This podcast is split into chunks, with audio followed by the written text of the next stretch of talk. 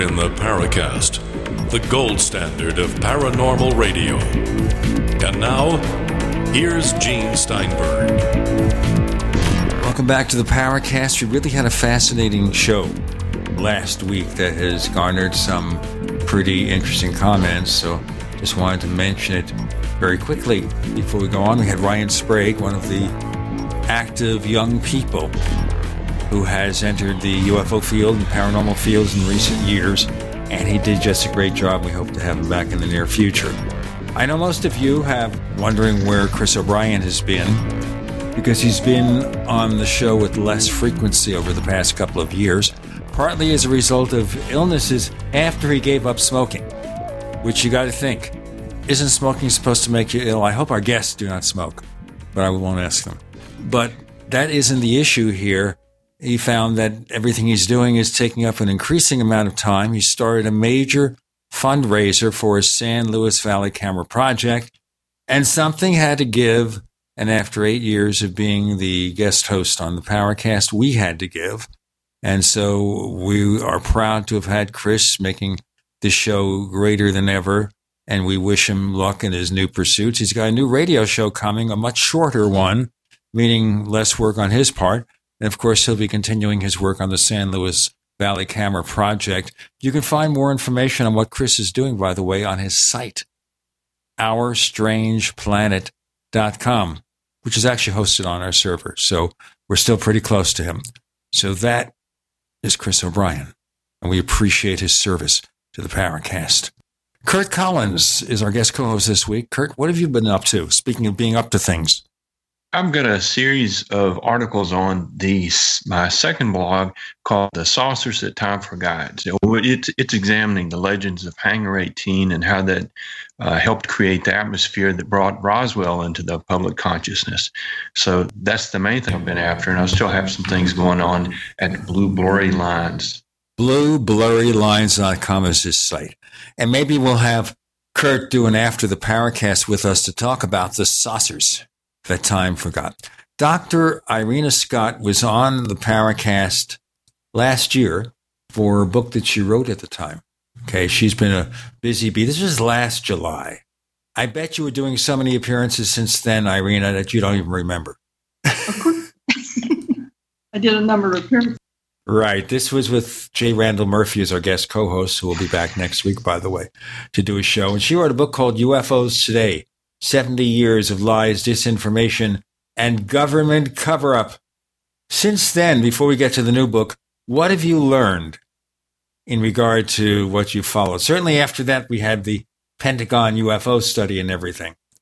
Yes, the Pentagon UFO study was part of it was from the DIA, and I worked for the DIA. And my impression of the DIA was is that I thought they probably knew a lot more than they let anyone know. And I was kind of working in a relevant field, but they didn't tell us anything about UFOs. And so I thought the camera videos and things were very interesting. Do you think they show enough to give us any clues about UFOs, or is it just more stuff about UFO photographs? We see those occasionally. I think you'd have to be a trained radar person to really appreciate them, and I'm not. I just went by what other people said. Some of them said, "Yeah, that's they're really showing something," and some of them said, "No." Oh, okay. I had to feel a fair amount of footage, though, that probably is secret from military airplanes. Well, I don't know myself whether I saw anything there that made a lot of difference to me. Curt, what do you think?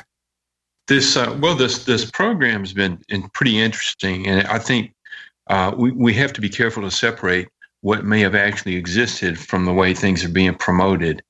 Um, there are a lot of people that are uh, cheerleading the the to the stars version of events, and it's you know it almost happens with every exciting new development that that is kind of oversold. So we we really need to, to vet the information carefully and and to find out what actually happened and what what of substance was actually produced. I think that's uh, you know we have to be be careful because we have certainly been sold a bill of goods before in a number of circumstances with with uh, with uh, the sensational taking over.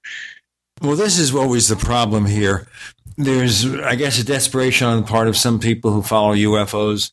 That, oh my God, we got something great and new here, and therefore we need to broadcast this far and wide. But then you have to look at the information, and we've had photographs of UFOs for years and years, and it's not as if they're necessarily any better than they were before. A lot of people photo, uh, Photoshop things. That's a joke. Yeah. Well, in the in the case of the ones we're seeing now, it's uh, infrared images. So it's either the, the heat of the object, or in some cases, the reflection of heat from another source. And we're not seeing the in these instances not the actual objects, just just images. Uh, so it, you know we have to be careful with that because you know just uh, the heat signature from from something can be quite different than the actual object. Yes, one thing that that I, it reminded me of was that I was at Wright Patterson in one of their very secure buildings in a meeting about UFOs, and the rest of the people were military people with clearances, and I didn't have a clearance. I knew the um, archivist there, and he invited me. But in the middle of his meeting, um, somebody said that everything from Project Blue Book was now unclassified, and the, similar data. And somebody stood up and said, "But what about the um, the airplane uh, camera video footage?"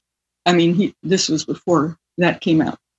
And the person suddenly said, I must remind you that there's people in here that don't have a clearance. And that made me a little bit suspicious. I mean, the gun camera footage is what I meant to say. But um, that sort of made me wonder. Well, that's interesting. And uh, when was this? Uh, it was a, maybe 20 years ago or so. Okay. They had you know, that type of footage then. Well, I didn't expect that this was anything new. But see, they treated it, the media, as if, oh my gosh, golly gee whiz, the government's looking into UFOs. And I thought, Project Blue Book, Project Sign, Project Grudge, how soon they forget. Well, and this probably wasn't the main thrust if you're investigating something. This was done by particular people and not some ultra top secret part of the government. Yes, indeed. And I don't know that it brought anything but publicity, but what happens when you have situations like this in the UFO field, as you know, you have a flurry of interest, and then maybe there's some follow ups, and there are additional interviews here and there and then it sort of begins to die off unless there are some new UFO events, sightings, or something to keep things going. Well, you know what happens next. It just sort of dies off. Okay. Well, I think the government has um, good footage of UFOs and that sort of thing, probably. But I don't know how you I don't think the government discloses when they say they're disclosing things. I don't think they really are disclosing much. I know we don't mention this enough, but we should. You can comment about any episode of the show or a lot of other issues in our forums. Go to forum.theparacast.com. That's forum.theparacast.com for the world famous Paracast forums where most anything can happen and usually does. And also we give you an opportunity there to ask questions of upcoming guests. But we have a place there called the Question Bank, where you can ask those questions, and we try to get many of them in during the regular episode. We've got more to come. Dr. Irena Scott, our guest co-host Curt Collins. I'm Gene Steinberg. You're in the Paracast.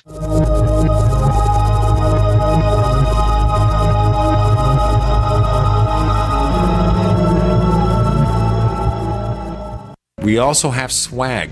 You know, we have all these exclusive Paracast things that you can buy. We've got like, I guess, 60 or so different items and entails t shirts, sleeves for notebook computers, iPad cases, mouse pads, the Paracast Jumbo tote bag, all sorts of t shirts and jackets and stuff like that for men and women. We have a Paracast aluminum water bottle. All this stuff, you go to store.theparacast.com, store.theparacast.com. What makes it special is that the items are the best quality, you know, great t shirts, fabrics, and they have our official logo on them. That's what makes them special in multiple sizes and colors. We even have stuff for children, stuff for women, stuff for men. We have all sorts of sizes, like small up to X large. A lot of good stuff. That's the swag from the Paracast. You go to store.theparacast.com, stop by and take a shopping tour. If you or anyone you love has been diagnosed with lung cancer, asbestosis, or mesothelioma, your diagnosis may be the result of job-related exposure to asbestos, and you may be entitled to compensation.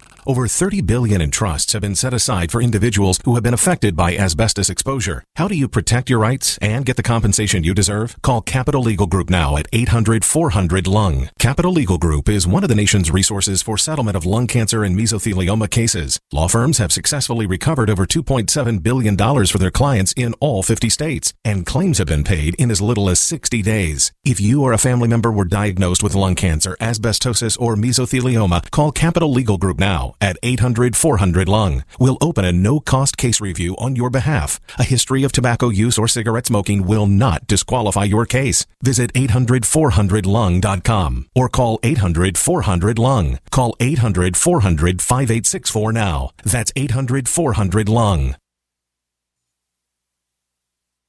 This is Dan Pilla. Do you owe the IRS money you can't pay? Are tax debts crippling you?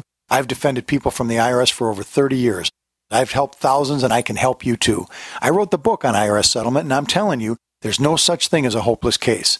Call 800 34 no tax to finally get free of IRS debt. With the IRS's new programs, there's never been a better time to solve your problem. Call 800 34 no tax. That's 800 34 no tax or my website, danpilla.com. If you owe money to the IRS, you need to hear this. The IRS is cracking down on those who owe back taxes. It starts with a devastating letter, and if you don't act immediately, you could find yourself having your wages garnished or have a lien placed on your property. But there's a solution. Tax 10,000 can help. Avoid enforced compliance, where these holds on your income and seizure of your home could become a nightmare that just won't end. Call 800-239-9957 now and speak to one of our experts. 800-239-9957 is the number to link you directly to a tax resolution specialist who will negotiate with the IRS on your behalf. Working through the IRS Fresh Start program, all the forms will be handled for you. All you have to do is make the toll-free call. 800-239-9957. Find out if you qualify and possibly save yourself thousands of dollars, not to mention a lot of headaches. It could be the best call you've made today. That number again, 800-239-9957. The service does not provide tax settlement or legal services. We will refer you to a company that does provide such services. Often the IRS will not agree to any reduction in the amount owed. Not all taxpayers who owe more than $10,000 will qualify for a tax reduction program. Water is the single most important thing your body needs, so you want to be sure it's the best for you and your family. Since 2005, thousands have depended on Berkey purified water. The Berkey Guy provides the lowest priced filtration systems in every size for incredibly delicious water now and in an emergency. Get to goberkey.com or call 877 886 3653. 877 886 3653. Goberkey.com. We'd like to hear from you. If you have a comment or question about the Paracast, send it to news at theparacast.com. That's news at theparacast.com. And don't forget to visit our famous Paracast community forums at forum.theparacast.com. Let me remind you that we've got a great second show called After the Paracast. Last week, Paul Kimball was here, and he was talking about some questions that Ryan Sprague had posed, but also about the fact that there's this emphasis again on the extraterrestrial theory about UFOs. And what about these other possibilities like the co creation theory that we talk about every so often? So that was fascinating. And the only way to hear that show was to be a member of the Paracast Plus. How do you do it? Simple neighbors, go to plus.theparacast.com. Once again, that's plus dot theparacast.com. Now, Dr. Scott has a brand new book out, and it's published by our old friend Philip Mantle. It's called Inside the Lightning Ball Scientific Study of Lifelong UFO Experiencers. And the thing to bear in mind with regard to this book is that so often when you look at UFO sightings, they are almost always or invariably one time events. You see a UFO or maybe you see it again. But there are people who start seeing UFOs when they're very young and they keep seeing it over the years. Can you give us an idea how you first got interested in this approach? The way I first got interested in it was before I knew anything about UFOs. And it was several years before I even heard of them. But my sister and I had um, something happen to us when we were real young. I don't think she was even in school yet, where we were, well, we were on a farm in a rural area. We had one radio and we weren't really in contact with the outside world much. But um, we were sleeping in on opposite sides of a room, and we both woke up at the same time. And there was this thing flying around in our room. It was dark, and it looked to me like metal. It was small. It was maybe an inch diameter, and it was just looking around like a just like sort of a browsing thing, like a butterfly going from flower to flower or something. It went up and down and around and everything. And we just watched it. I didn't know she was awake, but she knew I was awake. So we weren't influencing each other. And uh, we both saw it separately, even though we weren't talking to each other. And it was just like uh, an insect or something flying around but it looked like metal and it looked nothing like a lightning uh, bug. It didn't turn off or on or change in appearance. It just browsed.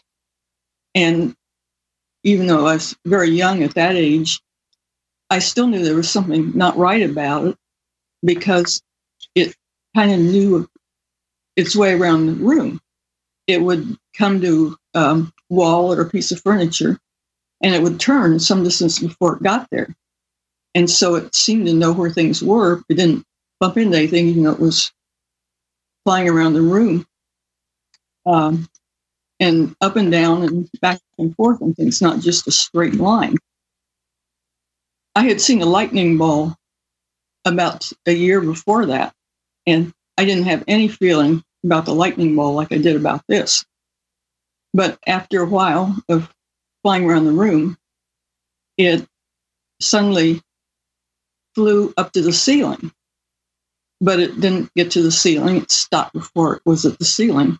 And then at kind of a right angle, it went along the ceiling and came to our chandelier. And the chandelier was turned off and everything. But without feeling anything or having any idea where anything was, it just very smoothly began to circle the chandelier. And it seemed to speed up a little then. It might have circled about 20 times or so. And then it kind of made a real geometrical spiral right down into the chandelier. Well, suddenly, at the same time again, my sister and I became terrified, and we both ran out of the room shrieking and fell down the stairs and ran to our parents. And they didn't believe us.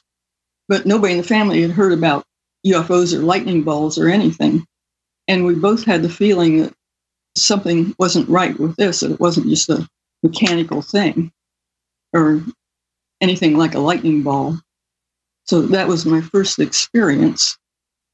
And it was many, many, many years before I thought this might be a UFO. At the time, when I reported them then, I reported to the Center for UFO Studies, and many years later, this was in 1984. But some of my family still remembers it, so I can document it that it happened way back then. And my sister wrote up a report, and I wrote up a report, but so did my mother. And my mother's report was a little different from ours because she said that something came in our window, and then she said a little light flew around the room, and that it disappeared. And then we became scared and ran down the room. She heard whatever we said secondhand, but she might have, being an adult, she might have picked up things we didn't know about because neither of us knew how it got in the room. We just woke up at the same time. And I wrote, I sent that in and wrote it up in the International UFO Reporter. And this was because I had seen an article um, in there written by Jenny Randles, I think it was 1988, where she talked about when small children, young children, see objects in their rooms, and she called them like vis- bedroom visitations. And that was the first I really thought maybe this had something to do with UFOs because otherwise I just had no idea. Our report was kind of odd because usually something like that just happens to one person.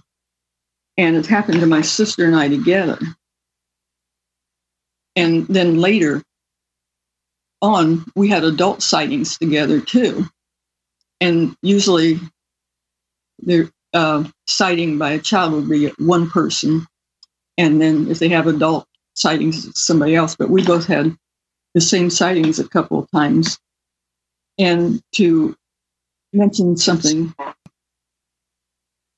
that we wondered about was we watched the object for maybe several minutes, but I have no idea how long it was there because it, we both woke up in the room and it was there. And I did some studies of um, lightning balls, and apparently, this they can, in some cases, they can correlate the size of a lightning ball with the time it lasts and things like that. But ours was very small. And according to some of the studies, it should have disappeared real fast. We've got to do our break now. Dr. Irena Scott. And we're focusing here a big portion of the show on her new book where she's writing about sightings that occur over a lifetime, UFO related experiences. It gets more and more fascinating with Curt Collins as our guest co host. You're in the Paracast.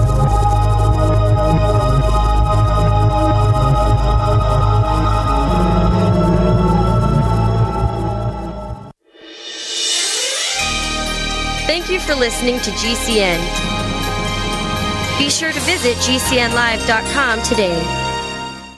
Healthcare reform is confusing, but whether it's finding an affordable insurance plan, keeping your doctor, or being able to afford needed prescriptions, navigating the healthcare system has become a challenge. Control your own healthcare costs and choices with Liberty Health Share. Liberty Health Share is not insurance, it is an association of self pay patients who unite with like minded people to share the cost of each other's medical needs. Neighbor helping neighbor. Learn more now by going to libertyoncall.org. That's libertyoncall.org.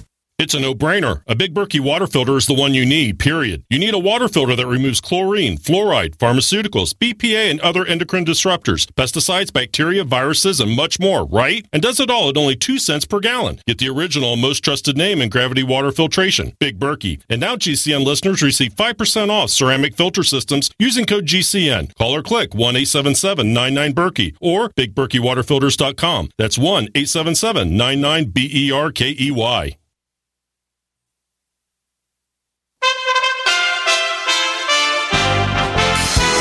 For USA Radio News, I'm Wendy King.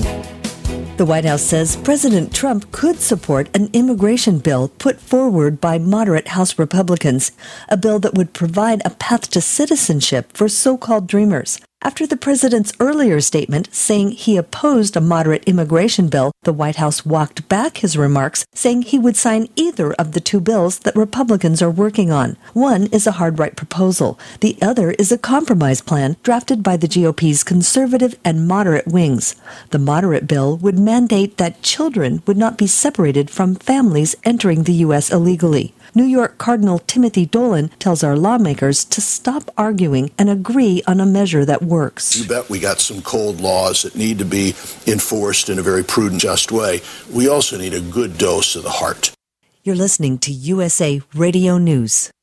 Hi, I'm Wayne Allyn Root. I was one of the biggest critics of Barack Obama in the national media. You may remember from stories at Fox News. Suddenly, I was under massive IRS attack. I interviewed all the top tax lawyers in America and I hired Sam Landis. Sam did an amazing job. The entire IRS was out to destroy me and we won. Not once, but twice. I didn't know a penny. Thank you, Sam Landis. Many of you have hired non-lawyer tax resolution firms and have spent thousands of dollars getting nowhere. Do yourself a favor. Call Sam Landis and get honest answers about your IRS case free. After your free confidential conversation, you'll be surprised at how affordable it is to hire one of the top tax lawyers in the country. In many cases, it's as little as $500 per month for only a few months. Trust me, Sam Landis is the best. I'm passionate about this. Sam saved my life. The phone number is simple 800 We Help You with the letter U. That's toll free 800 We Help You with the letter U. Trust me, it will be one of the best things you've ever done. 800 We Help You with the letter U. 800 We Help You.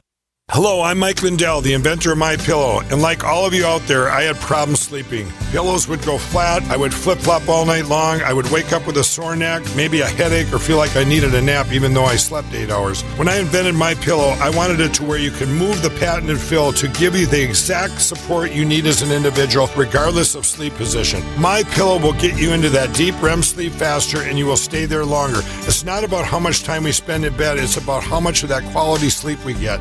I do all of my own manufacturing right here in the United States. I have a 10 year warranty. You can wash and dry my pillow, and I give you a 60 day money back guarantee so you have nothing to lose. And here's my best offer ever you can buy one of my pillows and get one absolutely free. Go to mypillow.com or call 800 870 0305 and use promo code GCN. That's mypillow.com or 800 870 0305 with promo code GCN.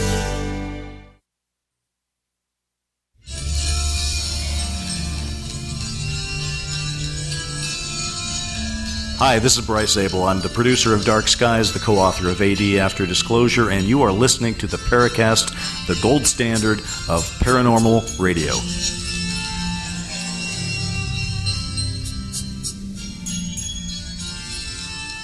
Before we go on with Irena, Curt, you have a question of her? Well, so uh, we know where you the title of your book where that came from now so that that that's good. So the experience that you had um, i think it's really interesting because you could tell the same story to uh, a, a, ufo investigator and probably uh, a paranormal investigator and they would be equally interested in this and they might uh, have completely conflicting uh, conclusions or expectations about what was going on. So um, and, and, it sounded like you didn't initially think consider this a UFO event until until finding more about it. So, so how do your feelings about it differ from the initial experience now that you've gained more experience and, and have a, a greater background? Well, I had more feelings about that than I did about anything else, and it really wasn't much of anything. It was just a light in our room. But I was absolutely terrified. It was maybe the scariest I ever was in my life and the same for my sister. And we both felt it wasn't something normal. It was many years before we thought this might have to do with UFOs. And before that, we just had no idea what it was. I m- mentioned I had seen a lightning ball when I was really young, and I didn't know what lightning balls were either, but I didn't have any feelings about them. I mean, I just startled and screamed and everything, but there wasn't anything that felt funny about it, but this reminded me of something that was alive because it seemed to be able to guide itself and know where it was going. And that may be subjective, but it certainly didn't bump into anything. It got close to walls and things and it went on around them. It didn't turn, it didn't hit anything. And so it seemed odd. And it also seemed odd that we both woke up with something in the room because we didn't have anything that woke us up that we knew about. And also, we both became terrified at the same time. And we don't know why that was either. We both just shrieked at the same time and ran out of the room. And the object seemed to be powered because it emitted light, it flew around, and there weren't there wasn't any breezes in the room or anything, but it it flew up and down and around. And then when it went to the ceiling, it flew right up to the ceiling it made a straight line to the chandelier. It must have known where the chandelier was because it didn't bump into anything. It just started circling very smoothly. And so it didn't seem natural. and it seemed powered too, especially when it could fly up.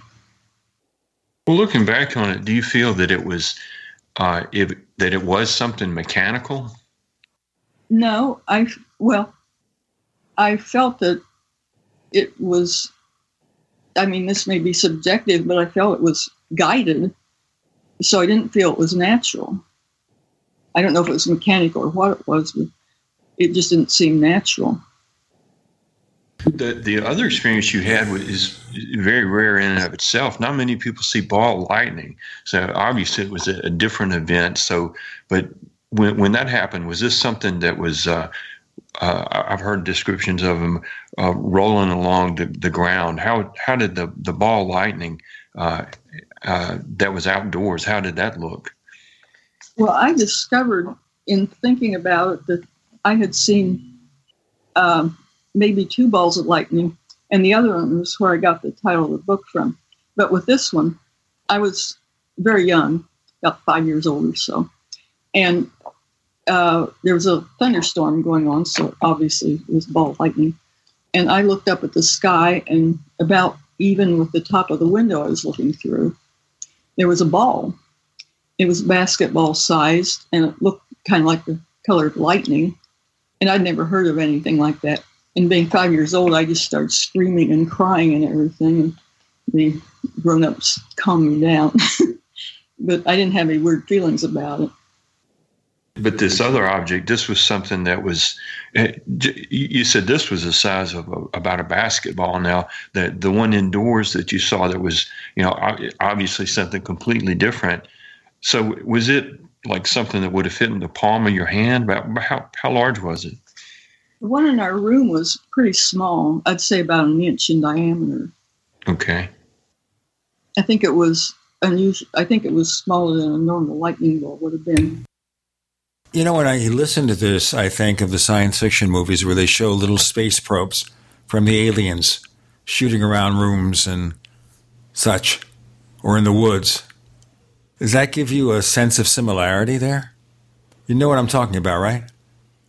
Well, what gave me a sense of similarity was many years later in 1984 when I had first read about Jen, Jenny Randles' book about small children experiencing small UFO like things in their bedroom, and then growing up and seeing uh, larger UFOs later. And we really fit that pattern. So it was sort of interesting. Um, before that, I, well, I really hadn't thought about maybe this is a UFO. I just thought, I don't know what that is, but I, definitely remembered it. I remember the lightning ball too. And the, um, uh, the title of the book was because I had another experience with a lightning ball. If you'd like to hear that. oh, sure. Go ahead. Okay. I found out as I was writing my book that my family had seen an abnormal number of lightning balls and had close sightings, and I didn't know that. And I changed the book as it was practically going to press, rewriting. But what happened uh, with the Inside the Lightning Ball event was I was in Texas and I was on a, a patio that was elevated and wood. And it was you could overlook a really old extinct volcanic volcano um, crater. And i was just uh, had my video on and taking pictures uh, videos. And suddenly lightning struck and it struck right beside me i could see the the lightning and normally you'd get killed but i was in a pretty insulated place on the patio and it was wood and it was uh, above where it struck. And so, anyway, it struck so close that all I could see was a whiteout. And I couldn't hear anything after it hit. It was so loud. But I went in and looked at the video later, and all I saw was a whiteout. And I thought, oh, this is boring. I didn't get the strike or anything. But began reading about lightning, ball lightning. And apparently, if you're real close to lightning, you'll see you may see a whiteout. And I certainly saw a whiteout. But what was interesting was the camera got the whiteout too. And when it happened, it seemed to me like the whiteout was just kind of like a sphere or something around the lightning. But my camera got the white out.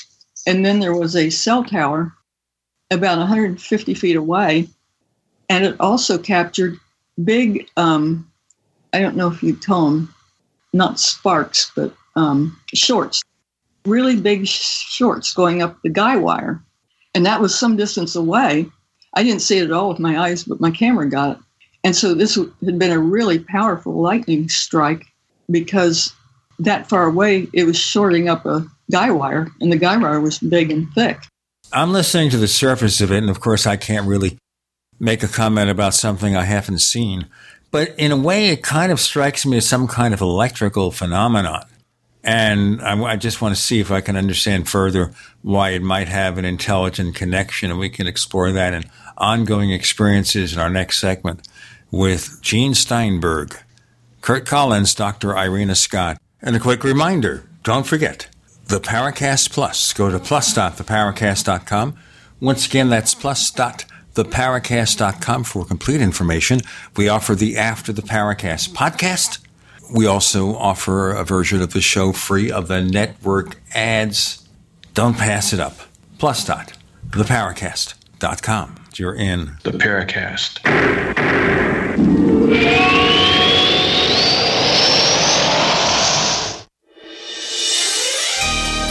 Thank you for listening to GCN. Be sure to visit GCNlive.com today. Do you need a website? Well, you can get a great deal on hosting services with Namecheap's legendary coupon code. They're offering substantial hosting discounts on shared hosting, business hosting, VPS hosting, reseller hosting, and even dedicated servers. Namecheap is preferred by millions. It's backed by a money back guarantee. Use the coupon code LEGENDARY to cash in on the special deal at namecheap.com, namecheap.com. First came Attack of the Rockoids, and it was a critically acclaimed success. And now there's The Coming of the Protectors. A former military intelligence man is contacted by a space woman in a dream, a dream that turns out to be a nightmare because evil forces on her distant planet are planning to conquer the Earth. This is gripping science fiction of the classic kind. Attack of the Rockoids and The Coming of the Protectors. Find out more at rockoids.com. That's rockoids, R O C K O I D S.com. We call it the crapper, water closet, outhouse, or bathroom. But where do you go when there's nowhere to go? The answer is the Biffy Bag. The Biffy Bag is a pocket sized disposable toilet that fits in your glove box, tackle box, toolbox, backpack, or purse. The Biffy Bag has everything you need for a sanitary and comfortable relief experience. It's ready to use in just seconds, and just toss it in the trash when you're done. It's your Biffy in a jiffy. BiffyBag.com. B I F F Y B A G.com. Get the ultimate knife at an ultimate price. The Fox Karambit knife. Finally available in the U.S. The Fox Karambit knife opens with one hand, faster than you can pull a handgun. For utility, for defense, and for way less than other knives of this caliber. Go to theultimateknife.com. Truly the best knife you will ever own, and only available at theultimateknife.com. Use promo code radio at checkout for free shipping. Get the ultimate knife at the ultimate price at theultimateknife.com. If you like alkaline water or know someone that does, you're going to love the Dylan Living Water Bottle. It creates alkaline water on the go while reducing plastic waste and saving you money. Made with surgical grade stainless steel, the Dylan bottle increases the pH up to 9 to deliver both alkaline and antioxidant water anywhere you want it. Alkaline water is healthier, tastes better, and can even boost energy. The Dylan bottle makes it easy and affordable to be healthy and achieve optimal hydration. Get your Dylan bottle today at dyln.co. That's dyln.co. How well and how fast does Heart and Body Extract work to improve blood circulation? Listen. My name is Ellis, and I am 66 years old, and I live in Jacksonville, Florida. Two years ago, I was diagnosed as having clogged arteries. I had 70% blockage in one artery leading to my heart. They wanted me to go on Plavix, but I refused, knowing the negative side effects. Heart and Body Extract is a unique balance, synergy, and proportion of herbs reaching from head to toe at maximum absorption around 95% at the cellular level. Within the first month, I felt a dramatic difference. The heaviness in my legs was reduced, and within two months, I felt completely normal. Your Your natural organic herbal formula for heart health is Heart and Body Extract. Heart and Body Extract comes with a 100% ironclad money back guarantee. Details at hbextract.com or call 866 295 5305 for Heart and Body Extract. Call 866 295 5305. 866 295 5305 for Heart and Body Extract. Want revenge on the common housefly? Well, after 10,000 years, someone has finally come up with a better way. The Bug Assault, a miniaturized shotgun, which utilizes ordinary table salt as ammunition. Non toxic and no batteries required. So much fun, you'll forget you have a wife and kids. $39.95 and free economy shipping. Use discount code GCN and get an extra 10% off your purchase at bugassault.com. Fire your fly swatter. Get your Bug Assault today.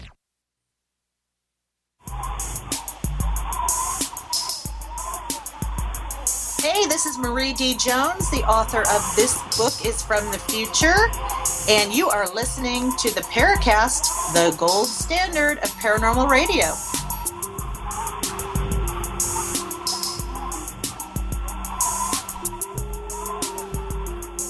So, Curt, do you see what I'm talking about in terms of an electrical phenomenon? Well, I do, and it, it, you know, I mentioned earlier I was uh, wondering about uh, you know how a paranormal researcher would would approach this, and I have heard things about you know intelligent balls of light and people feeling like they have been uh, communicated with through that. So you know, I really don't know what to make of it, but I just know that this something like this is definitely going to leave an impression on the experiencer, and it it's easy to bring biases into such a situation. You know, I, I just it would be interesting to see a fist fight between the paranormal and, and the, the nuts and bolts uh, UFO guys to see, you know, they might want both want to fight over this story. Well, what impressed me was that the two lightning strikes just seemed like lightning, but the one in our room did not seem natural. right. So it's something to compare it with. And, this one that you photographed, though, do, do you still have uh, the uh, the images from that? I put it on YouTube, and I said gave the address of the YouTube in my book, and I also put a picture in the book of um, that I took from the video of the lightning sh- shorting up the guy wire. You could see the mountains in the background and the tower, and it, it was some distance away and on the other side of the tree but you could see the um, the shorts going up the guy wire, and they were pretty big shorts. And I put that picture in the book.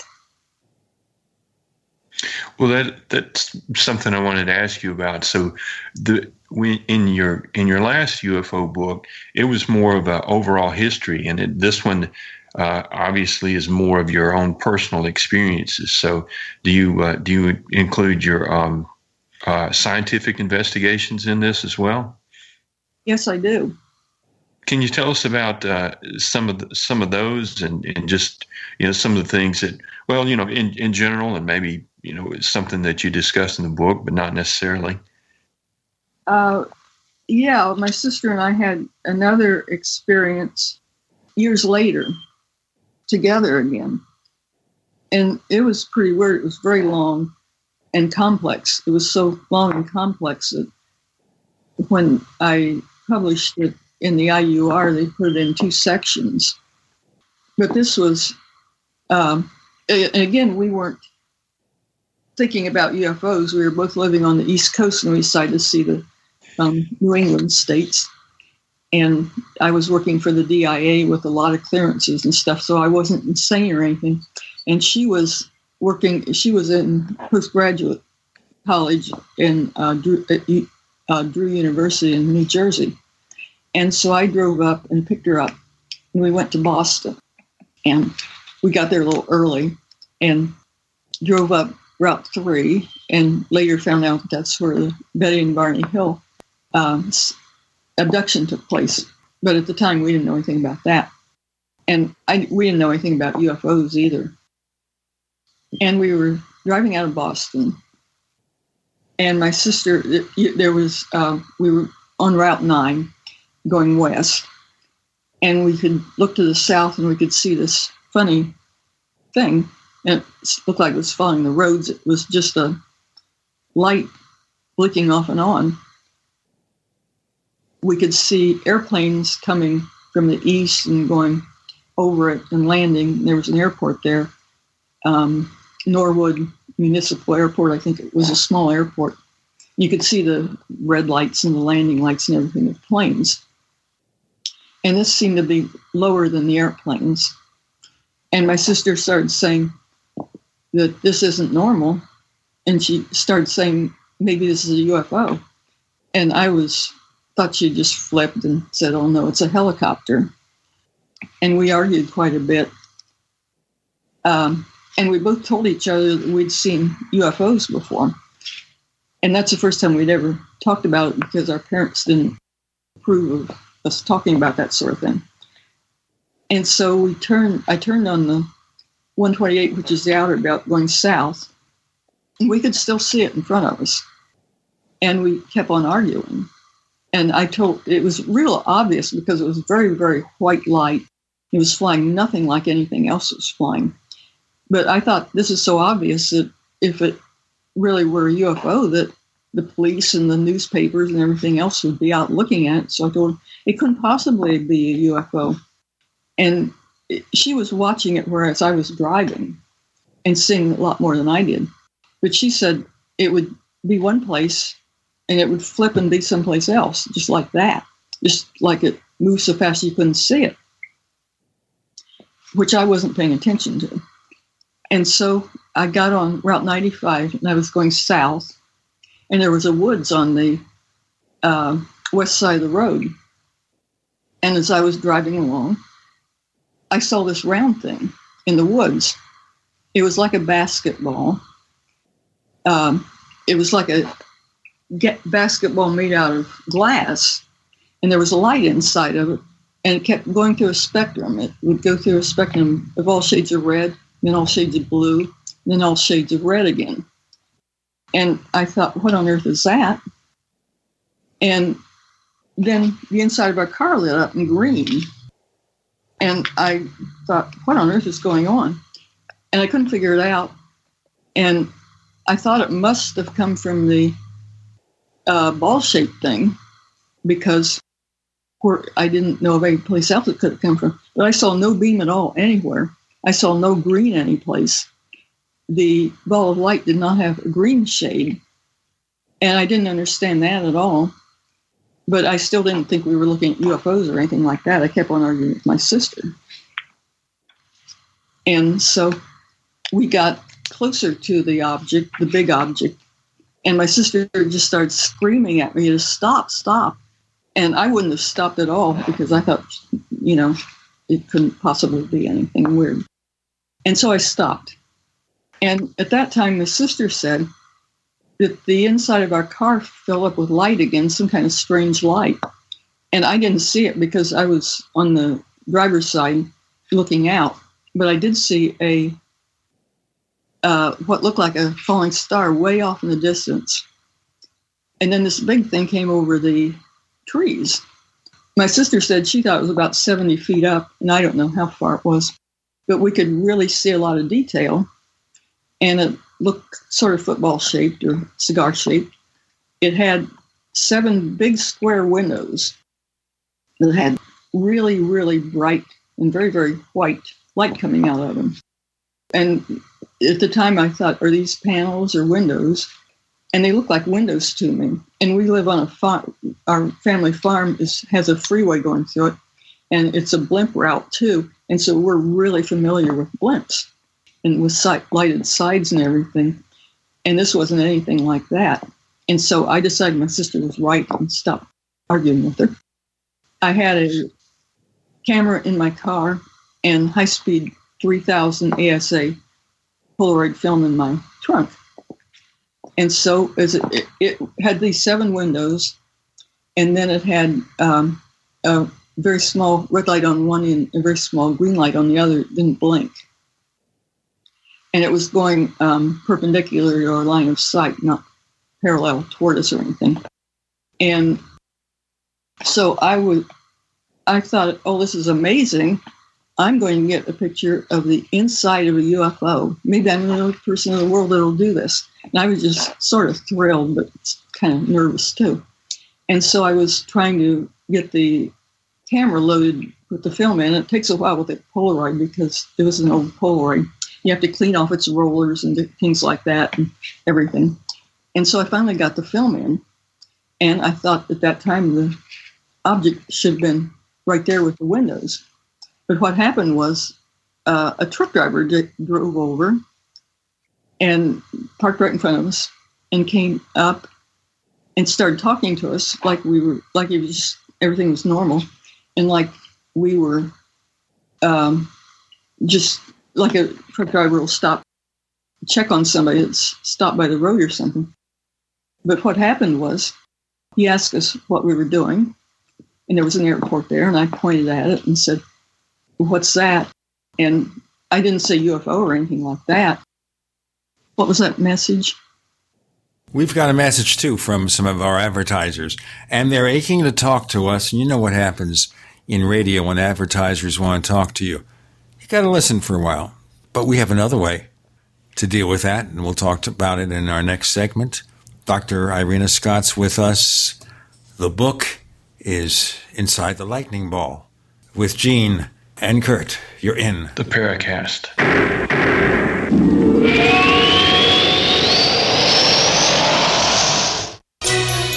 Thank you for listening to GCN. Visit GCNlive.com today. Attack of the Rockoids has been well received by critics and readers alike. It's a thrill a minute story you'll never forget. A former U.S. military intelligence officer is haunted by intense dreams about a beautiful woman pleading for his help after a terrible battle in outer space. But the dreams turn out to be true and thrust him into a telepathic love affair with a woman whose faraway planet is intent on destroying the Earth.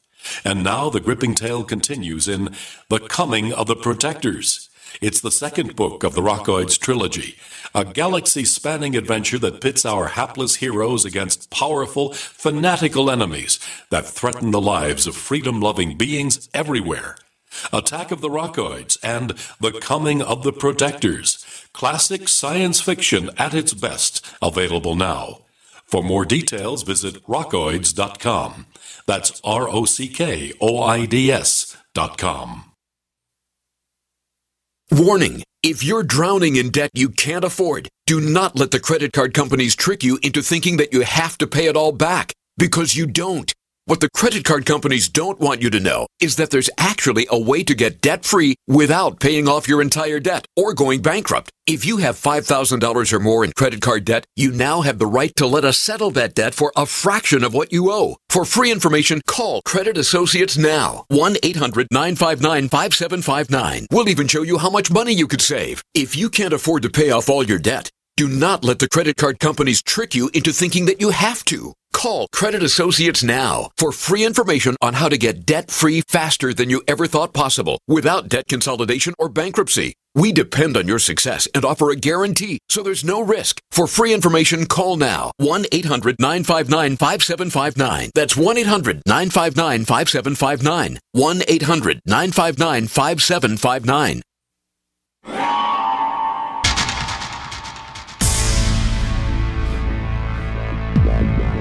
Welcome back to the Paracast, the gold standard of paranormal radio. And now, here's Gene Steinberg.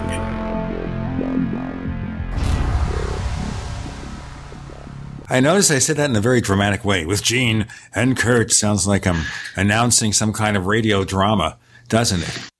Well, the story's pretty exciting. Oh, yeah. I mean, before we do that, let me tell you about after the Paracast. And we're going to have some fascinating guests coming up in the future. After the Paracast is not just two old people talking shop. It can be pretty fascinating, can be pretty different, part of the Paracast Plus. We also give you the ad free version of this radio show, which is why we were mentioning the ads on the previous segment. We give you a different version without the ads, better quality audio. And it's all for prices starting at just $1.49 a week.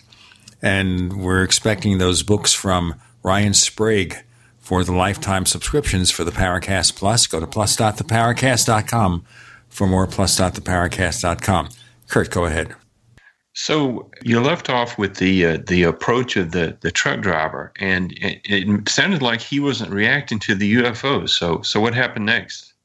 The windows, they seemed to be blinking on and off in a pattern, and like it, there were seven windows, and the first three would blink on and off, then all seven would blink on and off, and then the four back ones, and it'd repeat that pattern and that was sort of interesting too. And we were both looking to see if we could see pilots or anything inside. And it was just like the walls were glowing.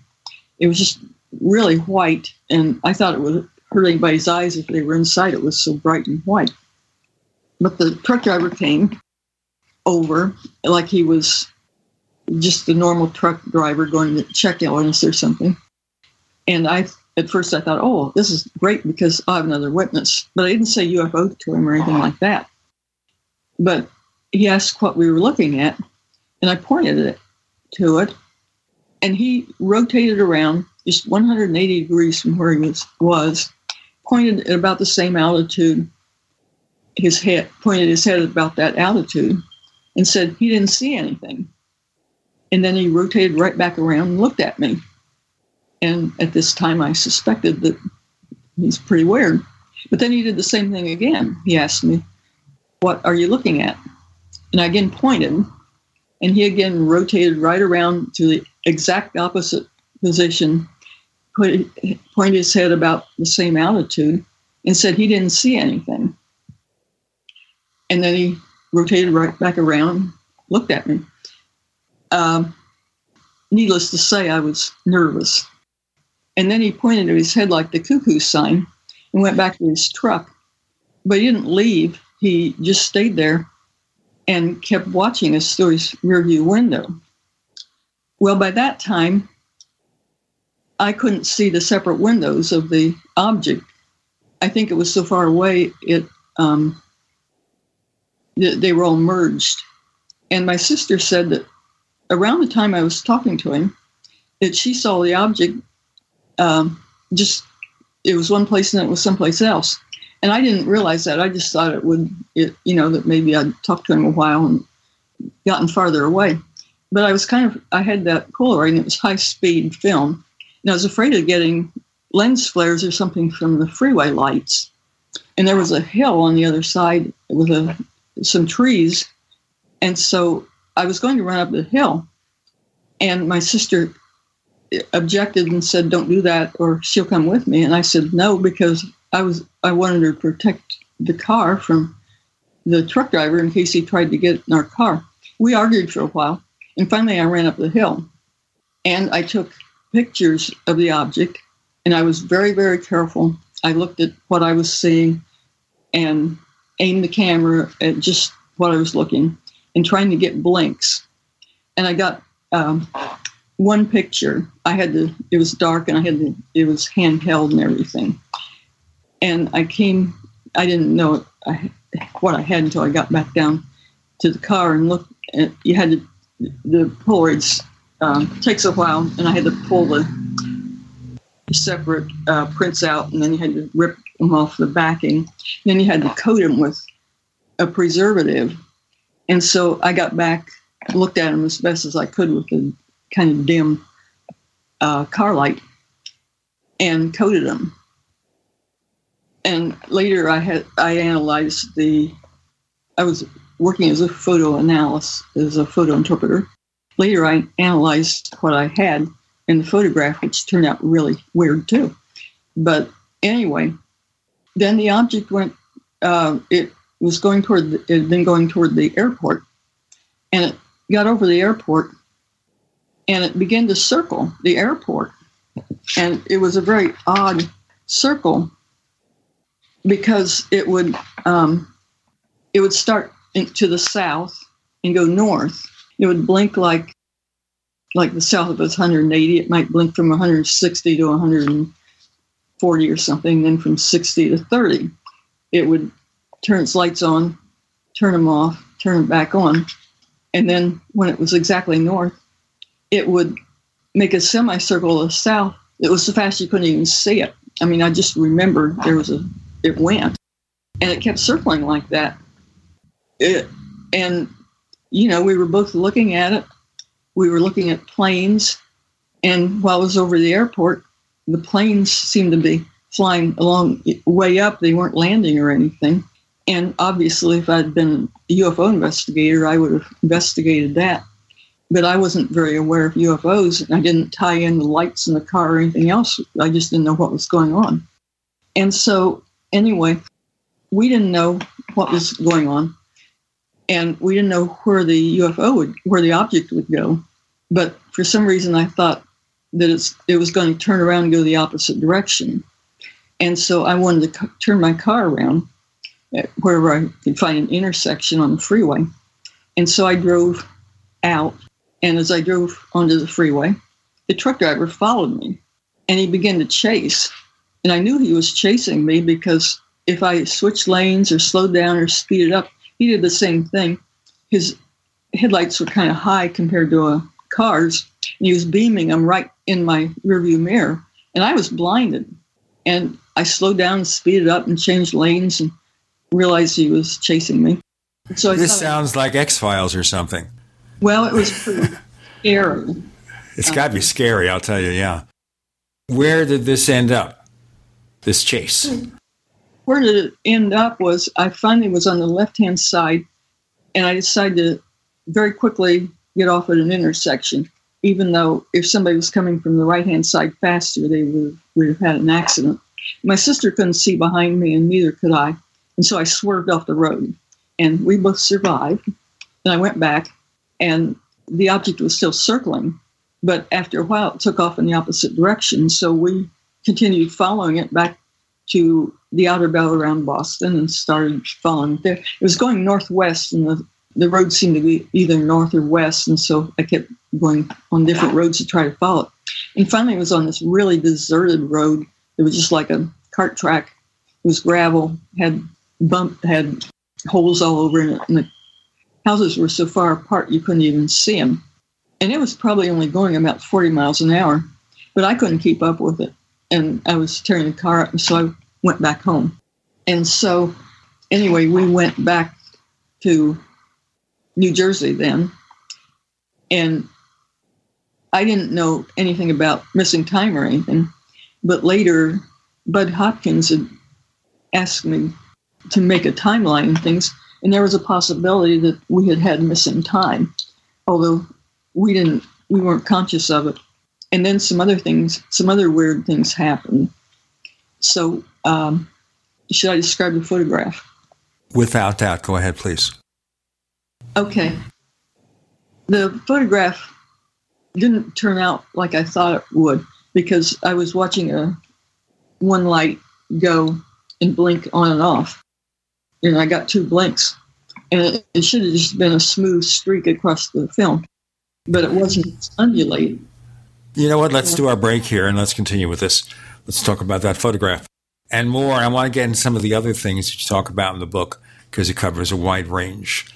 We've got Curt Collins as our guest co host with Gene Steinberg and Dr. Irena Scott. You're in the Paracast.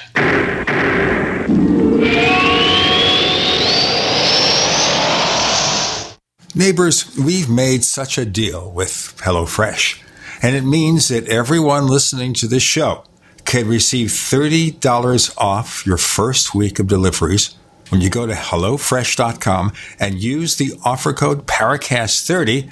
You know, with HelloFresh, you can choose the delivery day that works best for you. They've got a wide variety of chef curated recipes that change weekly. And can you imagine me cooking Japanese panko chicken. It makes me feel like I'm a chef. It means also that you could actually get your meal cooked in 30 minutes. For busy people, this is perfect.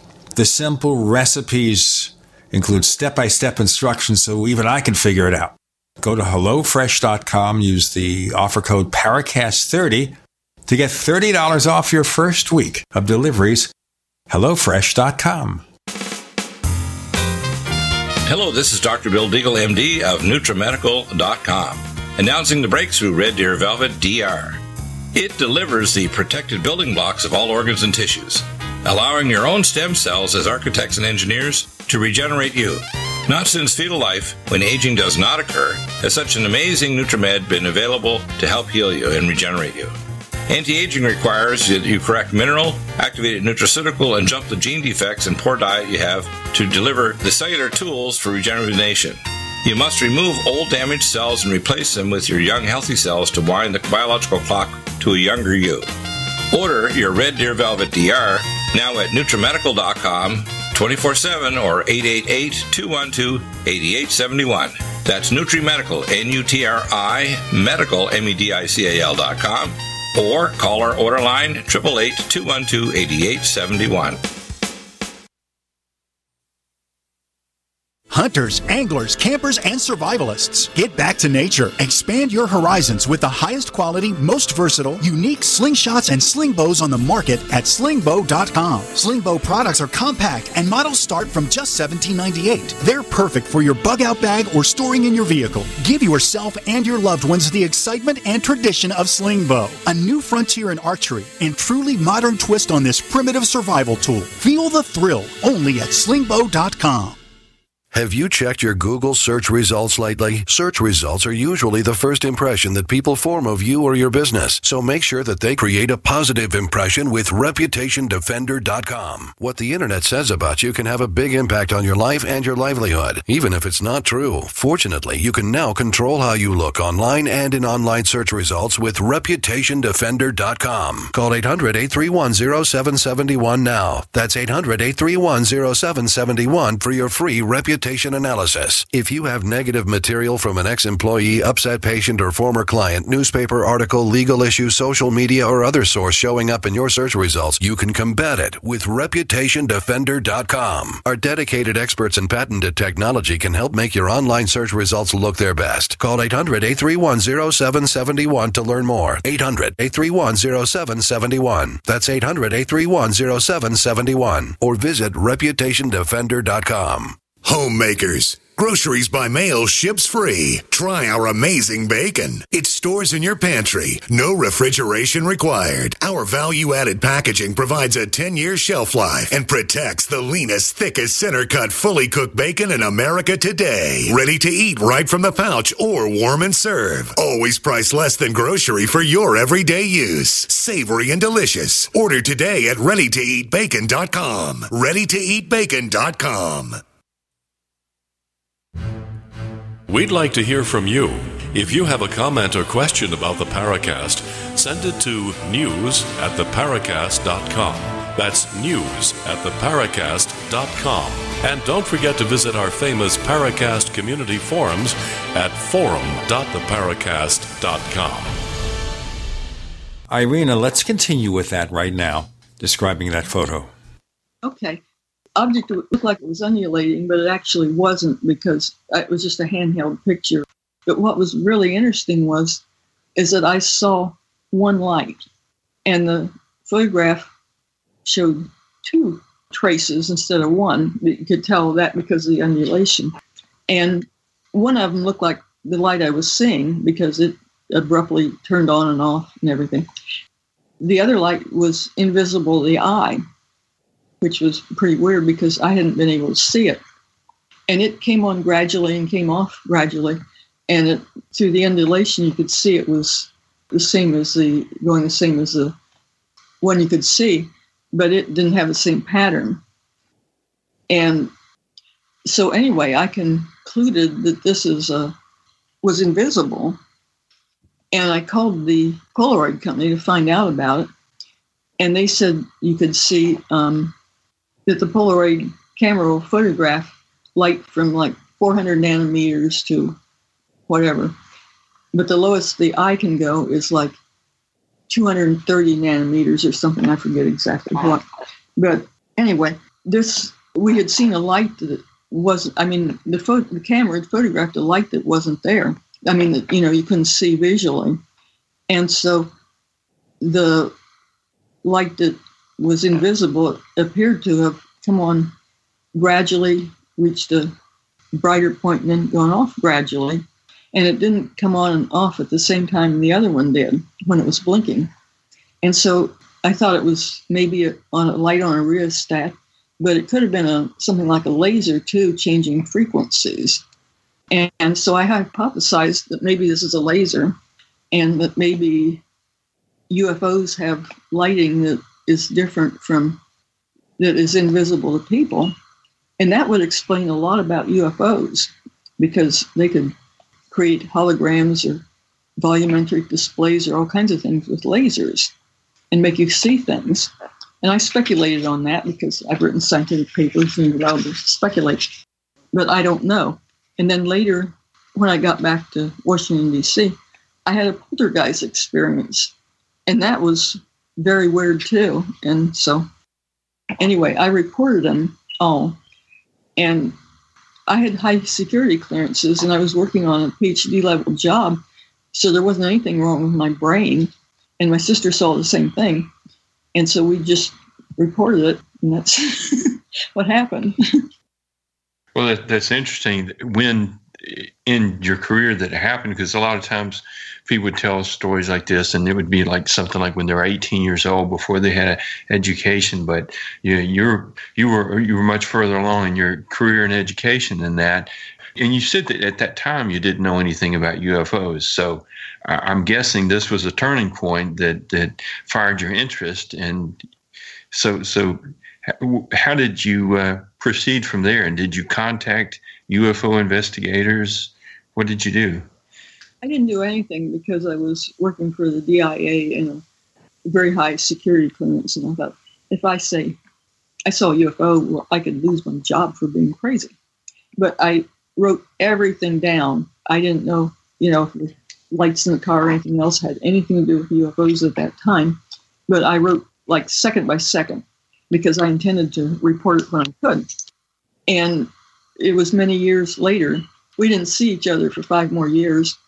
And then we didn't discuss it much because I thought we'll report this sometime and we should have independent reports.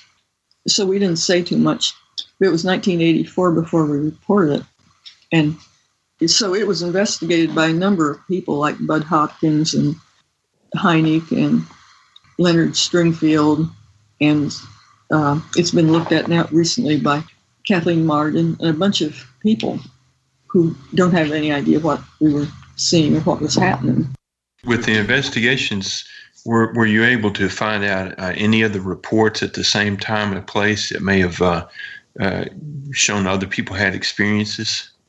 But what I found when I finally started investigating that was I found that there was a book written by Walter Webb called The Buff Ledge Report or something. And it turned out that they had that these witnesses for that it uh, he wrote the book later than I wrote this, and the sighting was later, and I didn't find out about the book for a long time later after that. But it, their sighting was about three weeks after ours. It was about 160 miles away. It was not too far away. And he had made a big effort to find other sightings. And of course, I hadn't reported my sighting anyplace, so he wouldn't have been able to find it. But there was a number of similarities between what uh, they reported and what we saw. And it sort of made me understand my sighting a little more because, for one thing, they described this cigar shaped object that emitted these little balls, and they were rotating balls of light that changed colors. And that's what I'd seen. And I, you know, I had no idea what it was or what theirs was, but there was something similar. So somebody had seen something like it. And the, he said that uh, the people were abducted and went through this strange abduction. And their abduction started with one of these balls of light shining a light on the people before they were abducted. Well, we had lights. I had that green light when I went by the little um, ball that lit up the car. And then my sister said that uh, the object had shined a light on us from that. And anyway, I wrote another article about that because there were several other sightings that had some resemblance to we saw um, that were, you know, in that same area. The Buffalo Ledge one was in, Lodge one was in pretty close to us, but there was, and close in time and space both. There was a town of Sh- Sharon that we were right beside on the freeway, and they had reported a uh, object that was uh, several years before ours, but they'd drawn it with windows and everything, just like we saw, and with a light on one end and a light on the other end, a little light on both ends, and also reported these bowls that were um, rotating, looked like they were made out of glass and shining different lights. So that was three instances where he found something similar. And I went through, and there were a lot of other similarities too. And another one with similarities was the um, Betty and Barney Hill case. And that was, they saw an object with um, windows. And uh, Kathleen Marden had just very recently published uh, their original drawings. You know what? Let's pick up on this in our next segment with Dr. Irena Scott Gene and Curt. You're in the Paracast.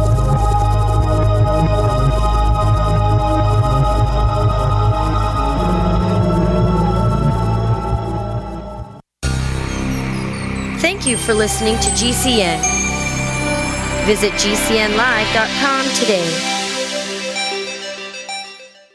Would it be okay if you had two paychecks instead of one? I'm pharmacist Keith. Dr. Wallach, the Dead Doctors Don't Lie guy, and myself want to show you how to get an extra paycheck every month, creating an extra income that will last for years to come by joining Dr. Wallach's crusade, spreading his message of better health.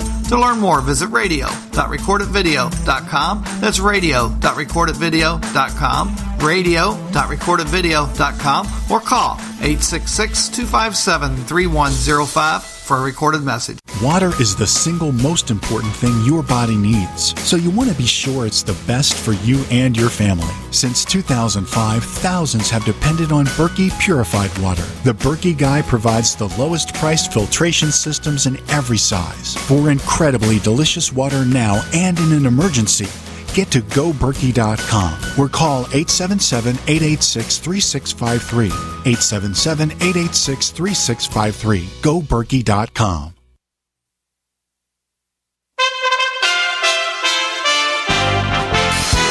For USA Radio News, I'm Wendy King.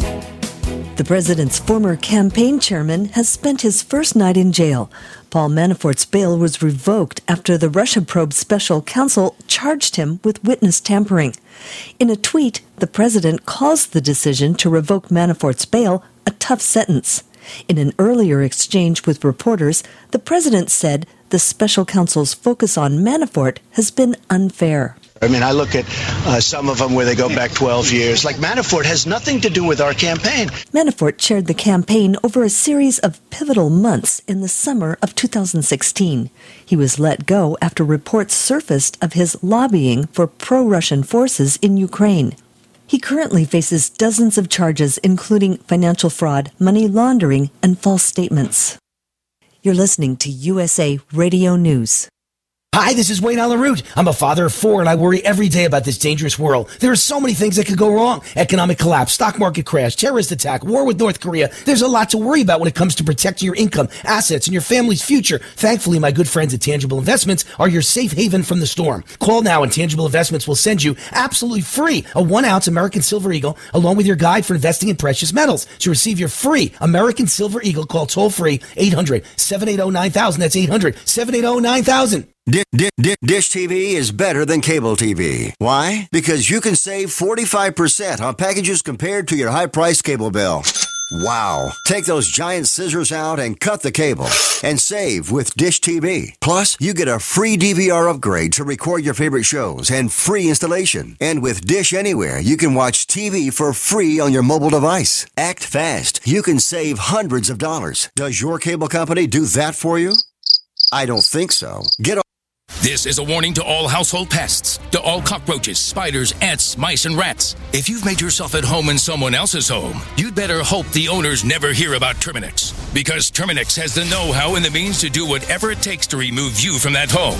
Terminix has 90 years of experience eliminating home invaders, and they make it easy for homeowners to be protected by offering a free pest estimate by calling 1 800 676 9879. Cockroaches, spiders, ants, mice, rats, and other pests. This is your last chance. With one call, Terminix will remove you from the home you've invaded. If you think you can simply come back later, think again. Terminix will never stop working to keep you out with a 100% satisfaction guarantee. Pests.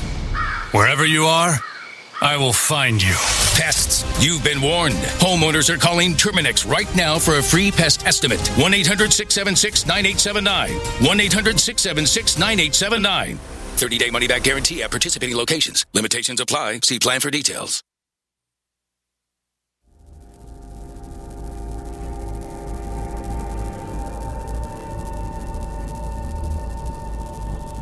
This is Robert Hastings, author of UFOs and Nukes, and you're listening to the Paracast, the gold standard of paranormal radio.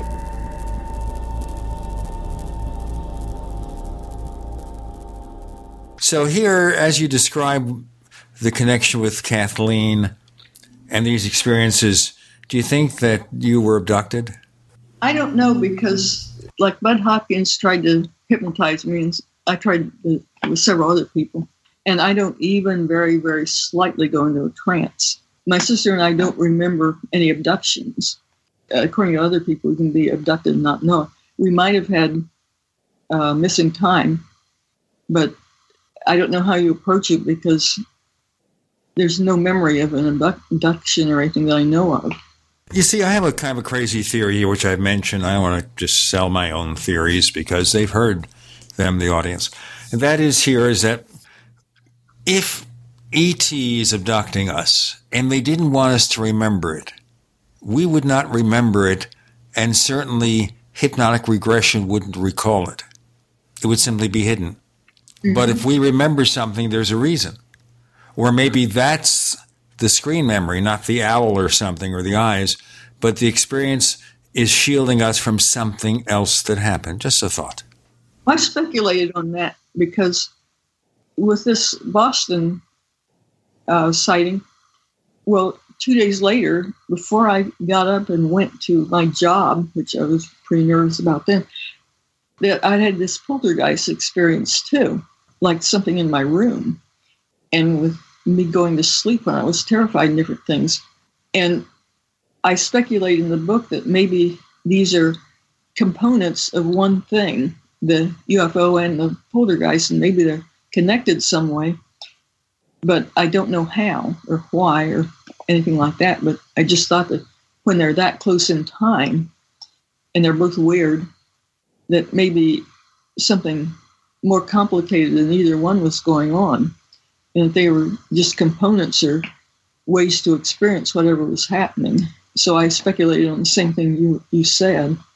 That's interesting because sometimes people have experiences, a series of experiences, or there's a part of an experience that they feel is too weird to share. And, and sometimes it is shared, and the investigator thinks it's too weird to publish, and it, gets left out. So, you know, it's it's good that you documented everything, and not that doesn't mean we can necessarily ever make sense of it, but you know, it, it's good to have that recorded. And as as far as this poltergeist, so was this was this the typical thing of a like an invisible intruder moving moving things around?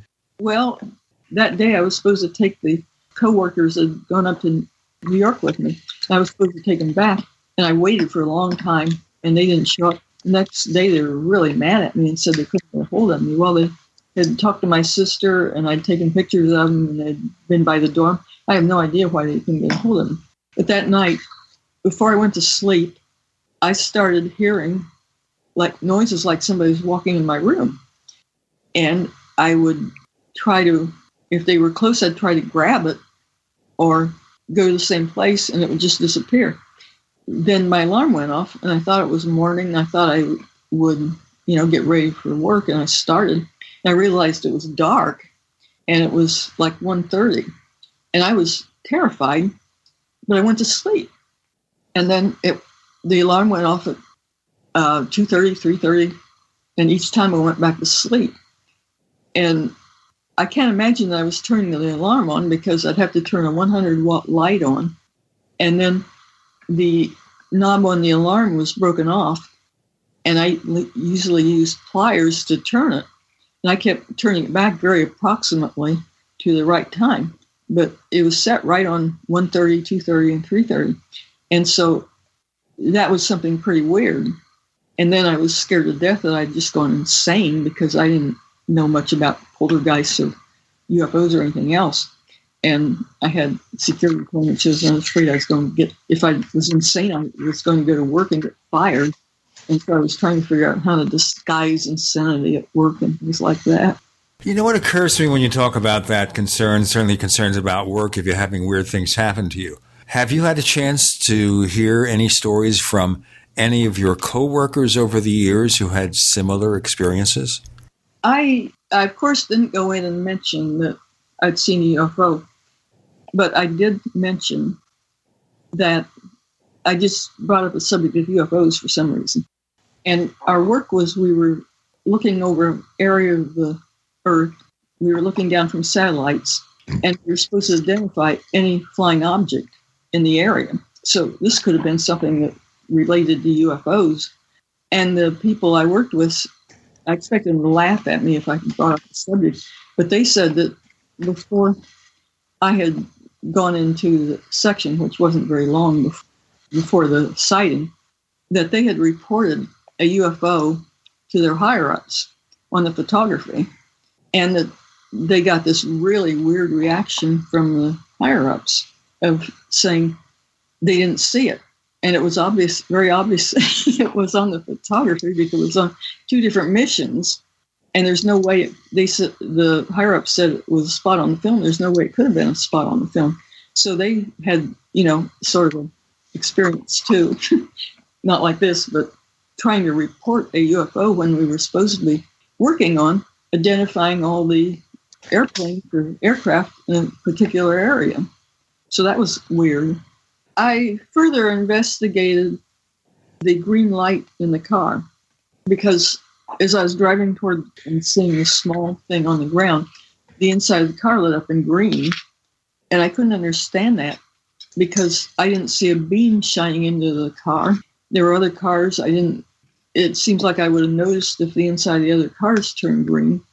And so I thought there was something maybe specific about the inside of our car turning green but I couldn't figure out any reason why it turned green because I couldn't see any green lights.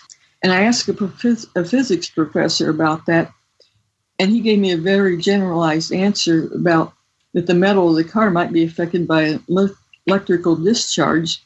He mentioned St. Elmo's fire, and the electric an electric discharge might excite oxygen atoms that gives rise to a green light when they as the electrons change orbit. And so I did some research on that. And the green color would be due to ionized oxygen. It's been reported in northern lights and different things like that. And it's from a 557.7 nanometer, nanometer emission from uh, neutral oxygen. And so I looked at what that uh, emission looked like, and it looked like the same color I saw. And so there might have been some kind of a laser or something turned on the car that I couldn't see that might have been electrical some way and caused the um, inside of the car to light up in green. But I couldn't figure out too much else but that uh, just like from the photograph, it looked like there was another light on the object. And when we went, I went by the object on the ground twice, and both times the inside of the car lit up in green. Then the very last time when I was coming back from Boston, there was no object on the ground. We couldn't see the object in the sky and the light the inside of the car didn't turn in green. so I thought maybe this had something to do with a laser too, or you know, that we were experiencing some kind of a force instead of a um, light shining in the car. And I had done some um, research on that to uh, look and see if there was anything in common. And there's been a number of sightings where the that associate UFOs with a green light. Let's do the green light thing and give it green light in our next segment. That's a bad segue. More to come with Irena, Gene, and Curt. You're in the Paracast.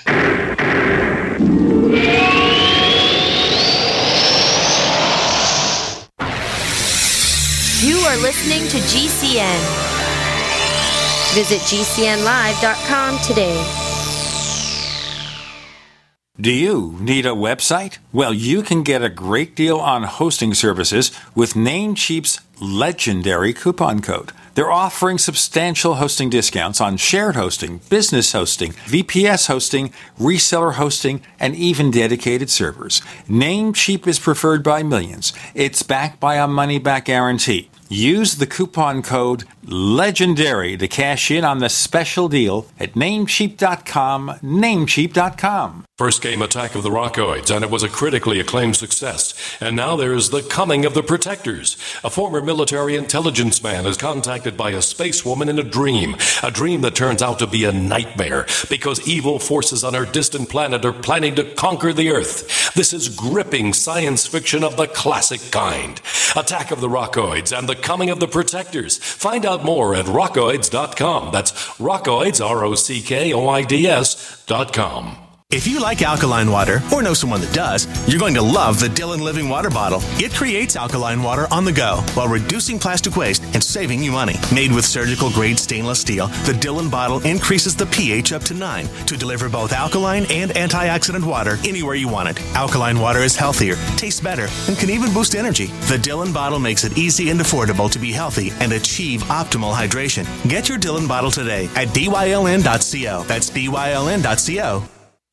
This is Dan Pilla. Do you have the IRS money you can't pay? Are tax debts crippling you? I've defended people from the IRS for over 30 years.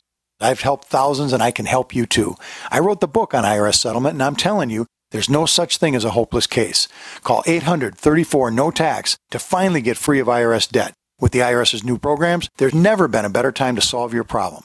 Call 834 no tax. That's 834 no tax or my website, danpilla.com. Want revenge on the common housefly? Well, after 10,000 years, someone has finally come up with a better way. The Bug Assault, a miniaturized shotgun, which utilizes ordinary table salt as ammunition. Non toxic and no batteries required. So much fun, you'll forget you have a wife and kids. $39.95 and free economy shipping. Use discount code GCN and get an extra 10% off your purchase at bugassault.com. Fire your fly swatter. Get your Bug Assault today.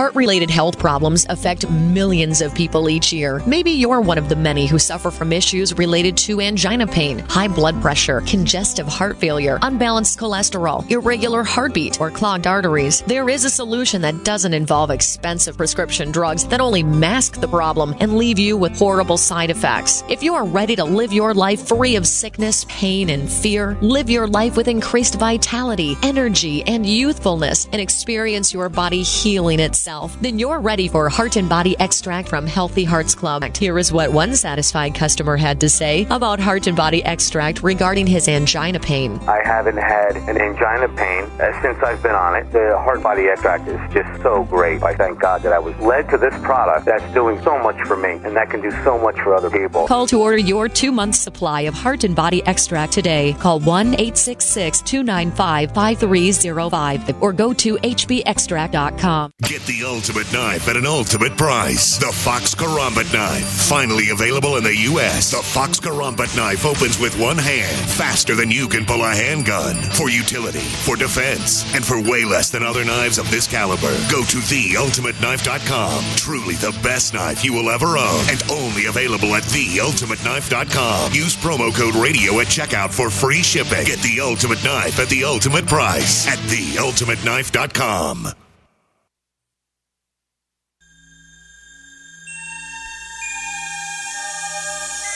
This is Jacques Vallée. You're listening to the Paracast, the gold standard of paranormal radio.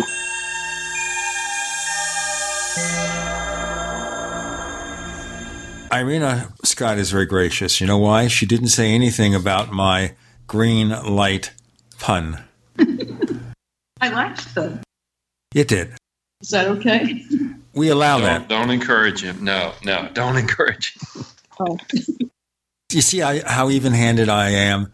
He can talk about me and I still allow him on the show because he's nice. I bring it out of him. Irena, you were talking about the green thing. Let's go on. Okay. I was looking for other instances of green lights because I was mystified by this green light. And in one case had been the Coyne helicopter sighting in 1973 over Ohio. Do you remember anything about that? That's a famous one. I'm, a lot of people will need a, a brief recap, though. This is a real good sighting. It was investigated by a lot of people. These helicopter pilots were flying north. I think they were going to Cleveland, and they saw an object as they were flying north, and they didn't think too much about it. But then the object came real close to them, and like it was right over top of them. Their cockpit turned green on the inside. They had this event where they were almost they the thing had come toward them, and they crash dived to not get into a collision. But then they discovered later that the helicopter somehow rose in altitude a whole lot while the thing was above them. It sh- what they reported was it shined a green light into their cockpit, and they had a lot of things that kind of were unusual, such as having a compass spin and the helicopter went up if they didn't realize it. And they had some electrical effects too. And while the green light was shining on them, and also there were people on the ground that watched this. And they said the whole area around the, you know, the ground lit up in green when the object shone the green light down.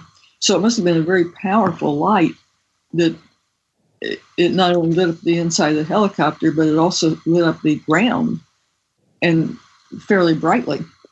And then it went on and they felt a bump when it left and everything. And that's a very well known UFO sighting because it was military, four people in helicopter, and they were they had been in radio contact.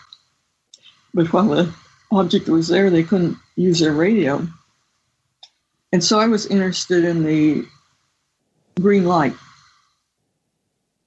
I asked a electrician about the compass, and he said that back in those days, he had, he had his brother that flew an airplane, and he said you could get the compass to spin if you just went over high tension wires or anything else. So I don't know if that was anything too unusual or had anything to do with the green light. But another interesting thing was is that the CIA, let me see, Surgeon General's office contacted Mr. Coyne, the pilot, and asked him if he had any weird dreams. And he did have some. And then um, they asked another crew member, and he had weird dreams too. And that was like they were investigating an abduction. And this whole event just happened in just a few seconds. I mean, they saw the object and they thought it had windows, and the green light shone down. But it was like the military was investigating them as if they thought there was some kind of an abduction. And that was kind of interesting. Um, and also, the green light was kind of like a tractor beam because suddenly their helicopter rose, shot up toward the object, and they didn't even know it. And so I wondered about that and about abduction because we had a green light that I don't know. And there were a number of cases of green lights. Another one was a Soviet Aeroflot um, airliner flying over Minsk, and the UFO shot a. This is a famous sighting too. The UFO shot a blob-like body that cast a greenish tint over the landscape. There's another message there. And they projected one of the beams into the cabin of the airplane. And the people saw different colors and fiery zigzags. And then the beams that they were shining changed shape to look like the plane. And again, I wondered in that case, could that have been done by um, laser to make either a hologram or a um, volumetric display image? And then another one was this, um, the there was a policeman in I think it was Nebraska that ha- reported an abduction, and in this case, he was driving along. He saw a UFO, and then he went back to his uh, station and check the time. This sounds like the Herb Schirmer case. Yeah, that's. I was trying to think of his name. I'm sorry. Yeah, that one. And checked his time and discovered he had missing time. And then uh, Leo Sprinkle hypnotized him, and he reported an abduction where the UFO had shined a green light on him, and it seemed to be sort of a tractor beam again that pulled his car. And then he got out and was inside the UFO. And one thing interesting he reported was that there were these little UFOs inside the big UFO. And so, anyway, that I found other places where mysterious green lights had appeared, and I thought it was kind of interesting that, and that it might um, relate to possibly lasers or something, which I thought I had might have photographed. And, and you discuss this this aspect in, in your new book. Uh huh.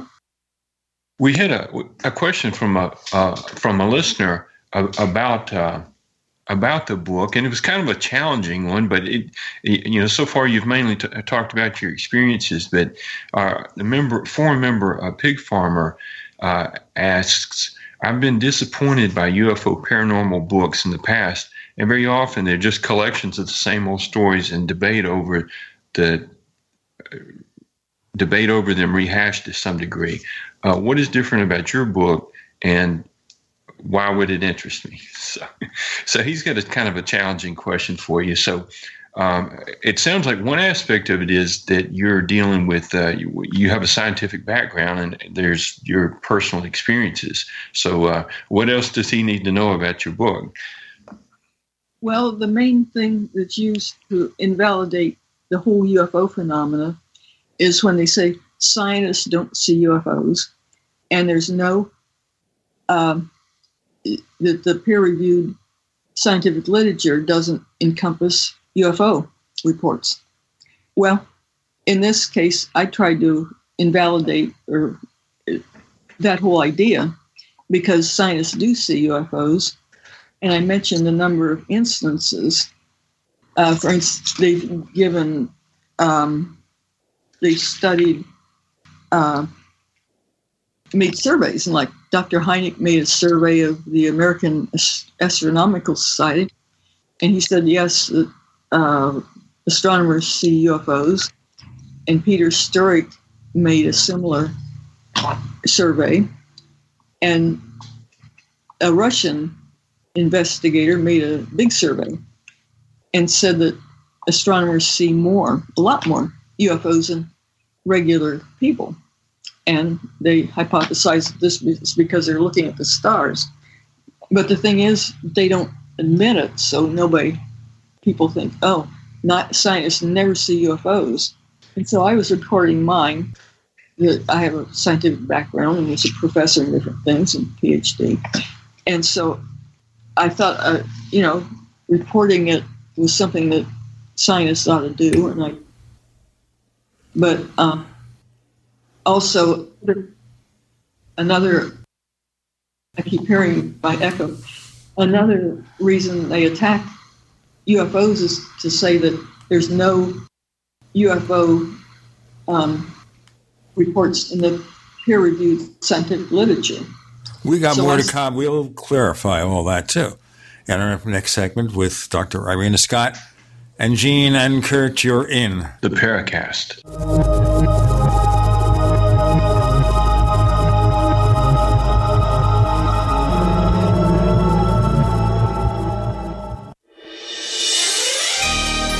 Thank you for listening to GCN. Be sure to visit GCNlive.com today. We also have swag. You know, we have all these exclusive Paracast things that you can buy. We've got like, I guess, 60 or so different items and entails t shirts, sleeves for notebook computers, iPad cases, mouse pads, the Paracast Jumbo tote bag, all sorts of t shirts and jackets and stuff like that for men and women. We have a Paracast aluminum water bottle. All this stuff, you go to store.theparacast.com, store.theparacast.com. What makes it special is that the items are the best quality, you know, great t-shirts, fabrics, and they have our official logo on them. That's what makes them special in multiple sizes and colors. We even have stuff for children, stuff for women, stuff for men. We have all sorts of sizes like small up to X large. A lot of good stuff. That's the swag from the Paracast. You go to store.theparacast.com, stop by, and take a shopping tour.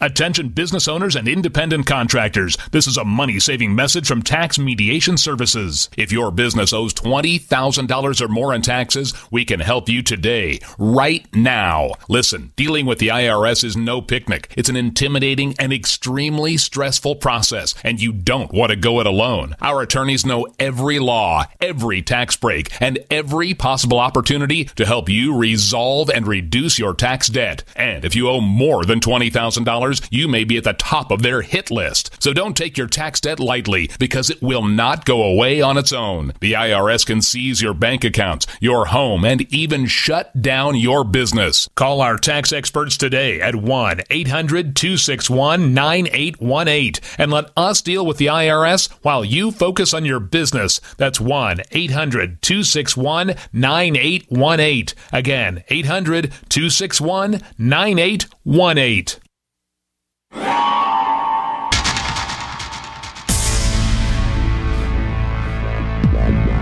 Welcome back to the Paracast, the gold standard of paranormal radio. And now, here's Gene Steinberg.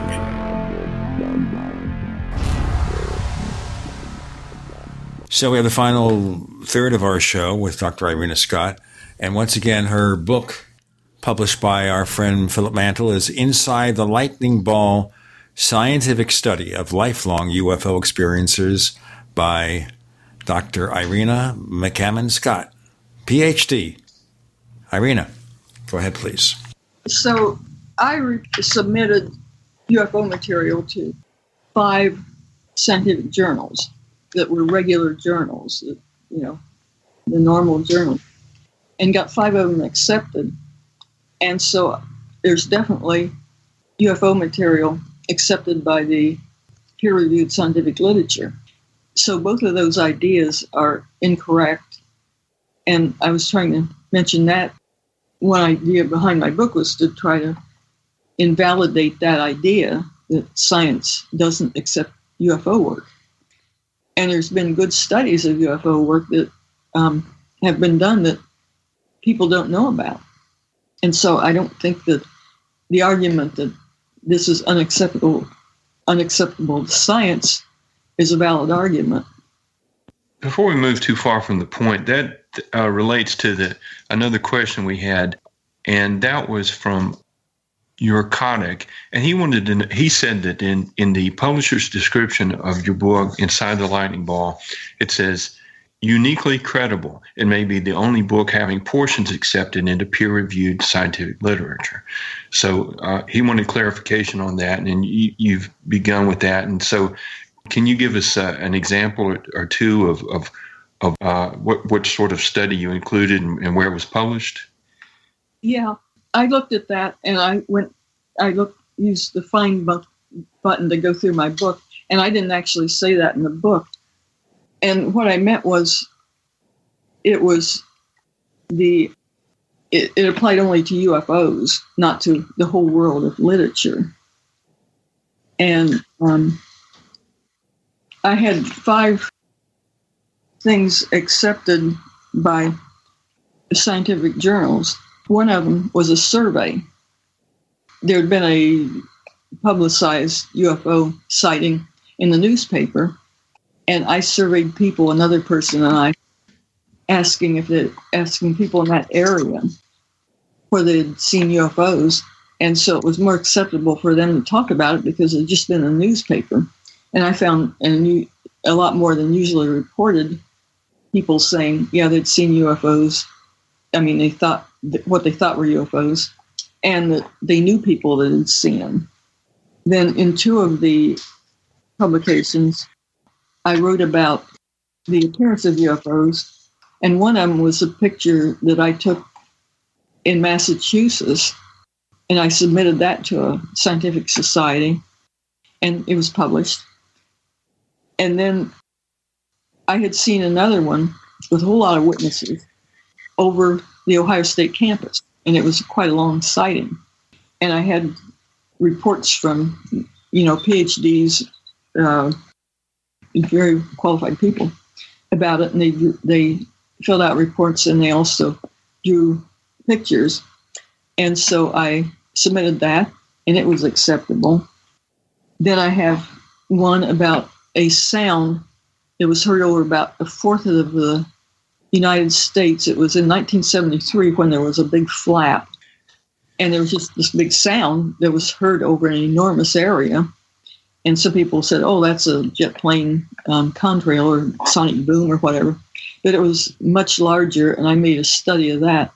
I was debunked by somebody that I mean I reported in both the scientific literature and the MUFON Journal, and my MUFON Journal article was debunked at, with the person saying this is a jet, but it was much wider than a jet contrail because I looked into the size of jet contrails, and the person that attacked me had drawn a diagram of what uh, he claimed was a uh, sonic boom of this jet. And his diagram wasn't even close to where the jet was. And I, um, so I wrote a debunking article to his debunking article. And another, the last one was a statistical study where there used to, I don't know if there still are, there used to be waves of UFO sightings. Some years there'd be a whole lot, and other years there wouldn't be many. And I studied that statistically with other wave phenomena. And I got a positive relationship statistically with um, sunspot, sunspot cycles, which seemed interesting. It was um, just a certain number of years, and you know, made you wonder if there wasn't if there might be something electrical associated with UFOs or maybe people see more the northern lights and mistake them for UFOs or things like that. I couldn't really explain it, but I did get a positive correlation. And so all five of those were in scientific journals. Well, that's that's. I, would like to see more of that uh, being published, and I wanted to to go back to something you mentioned earlier about how when you're working for the DIA that you weren't uh, comfortable in discussing UFOs because you thought it would uh, you could possibly be fired over that. And, you know, you discussed the fact that scientists do see UFOs, but I think a lot of them, they might not have the same security concerns that, that you had, but they're worried about their reputation. And uh, you may remember years ago, Dr. Peter Rank, radiologist, had written a, an article in the MUFON Journal, and the title I've forgotten, but his his basic premise was that for UFO witnesses, we should adopt a a model that was more like the medical model, that where you can discuss a case, but you don't disclose the patient's identity. And he was thinking that's what we should do with UFO witnesses. And I thought there's some merit to that idea because sometimes that eliminates the you know like the crackpots who are out for publicity. If if their name's unknown well then that robs them of the reward uh, of hoaxing something. And for for the people who like well just any number of witnesses who've been received unwanted attention you know this saves them the burden of that and the case can just be investigated. So i wanted to know your thoughts on that. But along with that there would need to be some safeguards you know like when a, a newspaper has an anonymous witness you know the reporter and the editor and maybe another party know and share the identity and protect it so how, how do we make sure that a ufologist isn't inventing a witness so, so what do you think about those ideas? Well, I was suggesting that science very well can study UFOs.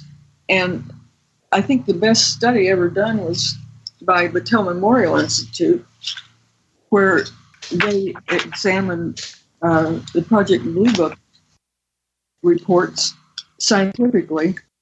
And um, they found several things that in a way proved that UFO phenomena is totally different from prosaic, you know, airplanes and everything.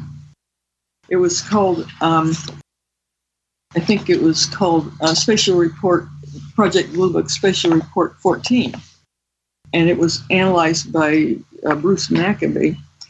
And um, in this case, they actually they could they actually studied the reports, and they had a whole lot, like over seven thousand and they took out the good reports from Project Blue Book. And even though they're saying saying well nothing um, exists, well they did find positive scientific results.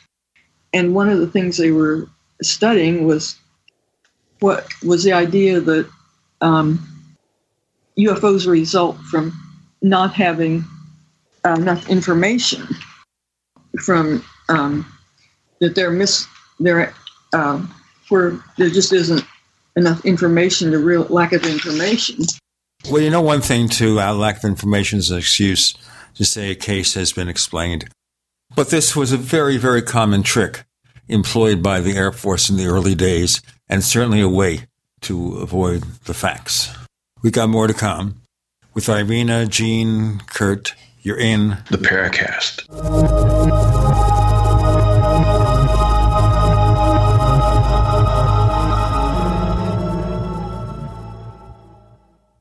Attack of the Rockoids has been well received by critics and readers alike. It's a thrill a minute story you'll never forget. A former U.S. military intelligence officer is haunted by intense dreams about a beautiful woman pleading for his help after a terrible battle in outer space. But the dreams turn out to be true and thrust him into a telepathic love affair with a woman whose faraway planet is intent on destroying the Earth. And now the gripping tale continues in The Coming of the Protectors. It's the second book of the Rockoids trilogy, a galaxy spanning adventure that pits our hapless heroes against powerful, fanatical enemies that threaten the lives of freedom loving beings everywhere. Attack of the Rockoids and The Coming of the Protectors. Classic science fiction at its best, available now. For more details, visit rockoids.com.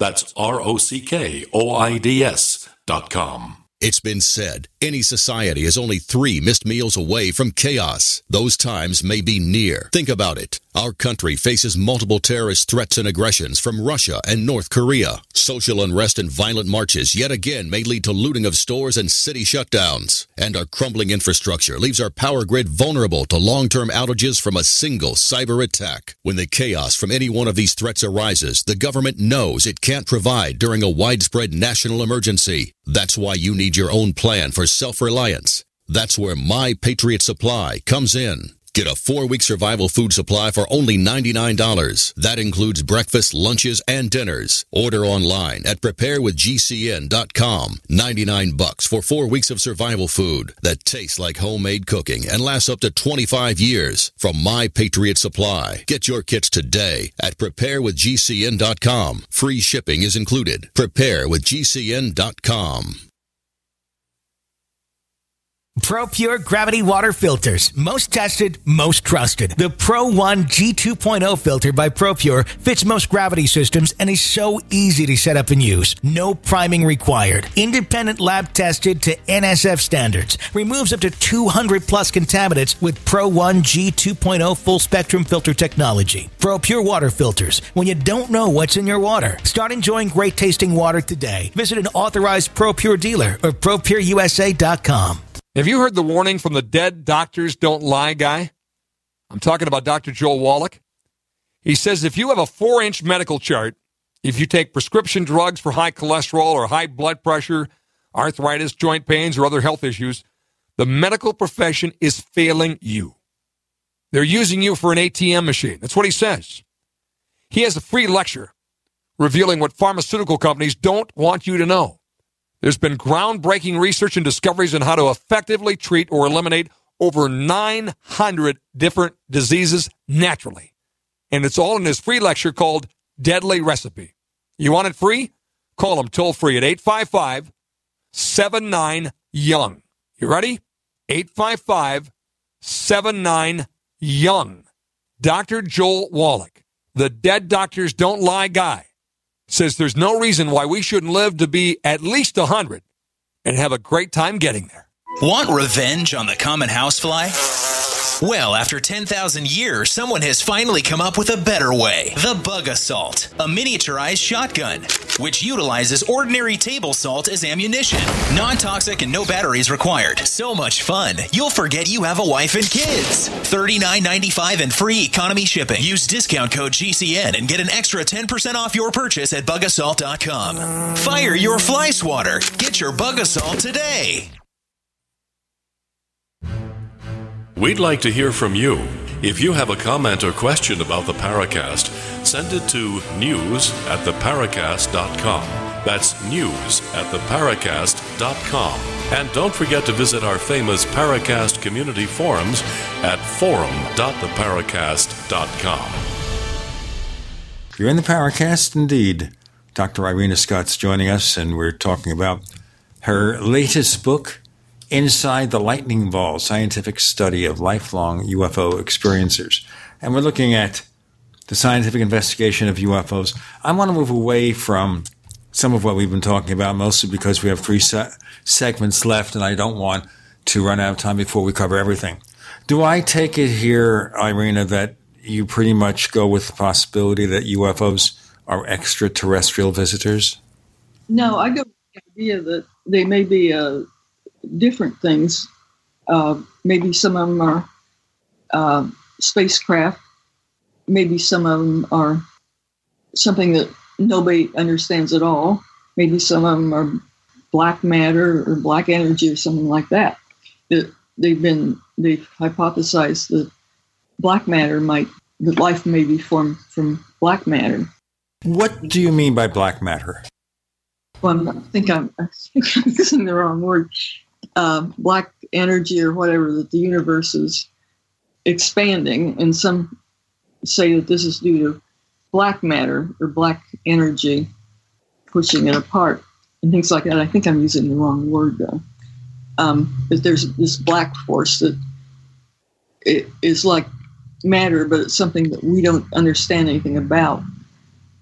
But anyway, I just think that maybe UFOs, instead of being one particular thing, when somebody makes a observation, it may be uh, something from several groups of things. And like you were talking about um, the psychic ex- aspects and how a UFO, if you see a, um, a object in the sky, like a ball or something, you might say it's a UFO, but just as well you could say, well, this is a um, orb or a poltergeist or something, and it would be hard to say exactly how you can tell the difference. So it might be something like that. It might be aliens. It might be something from Earth. It might be time travelers, and just a whole group of things. So there's not one UFO, there may be many. Yeah. All right. And they'd probably characteristics too, if anybody studied them that much detail. Obviously, some of them are misidentifications too. Do you think we'll ever get a final answer with all this? Because we've gone through all these years, and I've been complaining for too many years that we haven't made enough progress in this field, and we still have these open possibilities. So, do you think science is finally going to get a handle on it, or are we going to sit here from the old age home a few years from now saying, when is this going to be solved? Uh, well, I don't think there's good scientific studies. And another idea behind my book was I think you can do scientific studies of UFOs, but instead people seem to think they're spiritual or something like that. And I don't think you need a theory of what they are. I think you just need to look at the data and do a study and compare, like, you know, Battelle did of, of unidentified objects compared to identified late objects that are identified later and that sort of thing. And you can get information whether you're even if you don't really have a theory of what UFOs are or any uh, hard data like a landing on the White House lawn or anything like that. You can still explore it. So I, I don't think there's too many studies being going on. And that's why I spent a lot of time in my book talking about science and UFOs and how you can study things that you don't have hard data on. Um, so I think they could be studied, and I think people could get farther along. But if they're if some of them are life form, it might be very very complicated and hard to do. All right, so you're talking about living UFOs. Well, I some of them might be. There was a TV show, cult TV show called Farscape, where all the spaceships, leviathans, I think they call them, were living creatures, although they look like spaceships. But you could actually talk to them. Maybe Curt, you, do you remember the show? Barely. I, have I've seen seen programs like that where there's sometimes there's even like some sort of mechanical life going on, but you know that that does remind me of the Kenneth Arnold, the famous pioneer in UFOs. His he had some additional sightings, and one in 1952 led him to believe that UFOs were living creatures. He he compared it to something like a jellyfish, and it could could could sort of move through the air and change its density, and he thought, you know, maybe even become invisible. So he he felt they were intelligent and alive, at least some of them. For the sake of trivia, Farscape featured not just human actors and adequate special effects, but also Muppets, and I think it was co-produced by one of the Henson companies or something. Farscape. You can probably find some streaming service still carrying the shows. Reminds me of Trevor James Constable. They Live in the Sky was the book he wrote, at least one of them. Maybe some part of the phenomena is that. Well, there certainly doesn't seem to be one size fits all, which I guess makes things all the more complicated mm-hmm. and like that. So that's difficult. Back to abductions very briefly. Do you think abductions are encounters with extraterrestrials or something else? Well, they're usually interpreted as encounters with uh, ET, uh, especially where people report that they see beings, and a lot of people report that they see small gray beings and things like that. And I don't really have any idea, actually, because I think that the phenomena might be able to make people see things. And you mentioned screen memories. And I was also considering my own data that I thought they had lights that you can't see, possibly lasers, and you can form images with lasers. And so a lot of times they'll say they'll see these like red balls that turn into a creature or turn into Bigfoot or something like that. Well, you could do that with lasers actually if you had um, uh, very advanced technology. And so I don't know whether they're images or something that's put into people's brains.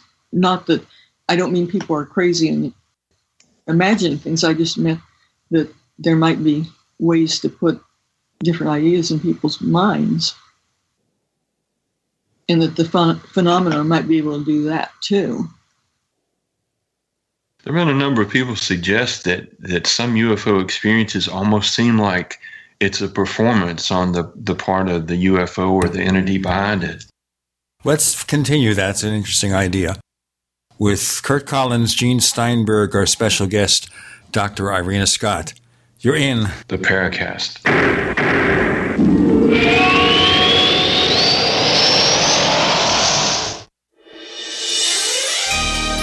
Thank you for listening to GCN. Be sure to visit GCNlive.com today. Healthcare reform is confusing. With the loss of the Obamacare mandate, those needing help can now choose an affordable alternative. By joining Liberty HealthShare, you're part of a community of health conscious Americans all over the country who control their own healthcare costs and choices. Liberty HealthShare is not insurance, it is an association of self pay patients who unite with like minded people to share the cost of their medical needs. Neighbor helping neighbor. Learn more now by going to libertyoncall.org. That's libertyoncall.org. Bacon lovers, we ship free. Try our amazing bacon. No refrigeration required. Proprietary value added packaging provides 10 years shelf life and protects the leanest, thickest, center cut, fully cooked bacon in America today. Ready to eat right from the pouch or warm and serve. Savory and delicious. Wholesale price for your everyday use. Order today at readytoeatbacon.com. Readytoeatbacon.com.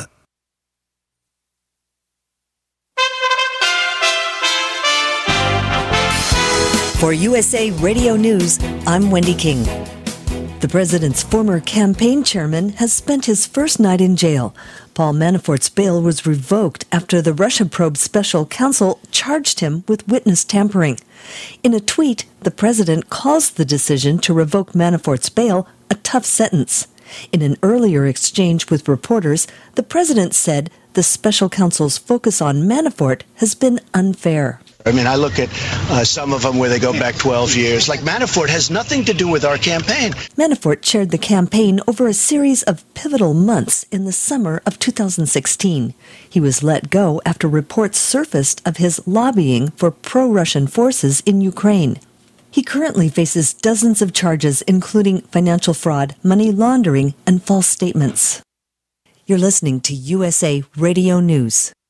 Hi, this is Wayne Allyn Root. I'm a father of four and I worry every day about this dangerous world. There are so many things that could go wrong. Economic collapse, stock market crash, terrorist attack, war with North Korea. There's a lot to worry about when it comes to protecting your income, assets, and your family's future. Thankfully, my good friends at Tangible Investments are your safe haven from the storm. Call now and Tangible Investments will send you absolutely free a one ounce American Silver Eagle along with your guide for investing in precious metals. To receive your free American Silver Eagle, call toll free 800 780 9000. That's 800 780 9000. Dish TV is better than cable TV. Why? Because you can save 45% on packages compared to your high priced cable bill.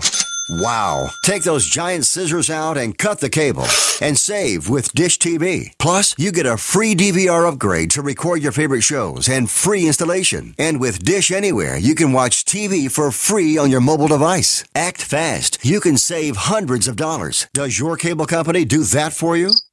I don't think so. Get have you checked your Google search results lately? Search results are usually the first impression that people form of you or your business, so make sure that they create a positive impression with ReputationDefender.com. What the internet says about you can have a big impact on your life and your livelihood, even if it's not true. Fortunately, you can now control how you look online and in online search results with ReputationDefender.com. Call 800 831 0771 now. That's 800 831 0771 for your free reputation reputation analysis. If you have negative material from an ex employee, upset patient, or former client, newspaper article, legal issue, social media, or other source showing up in your search results, you can combat it with ReputationDefender.com. Our dedicated experts in patented technology can help make your online search results look their best. Call 800 831 0771 to learn more. 800 831 0771. That's 800 831 0771. Or visit ReputationDefender.com.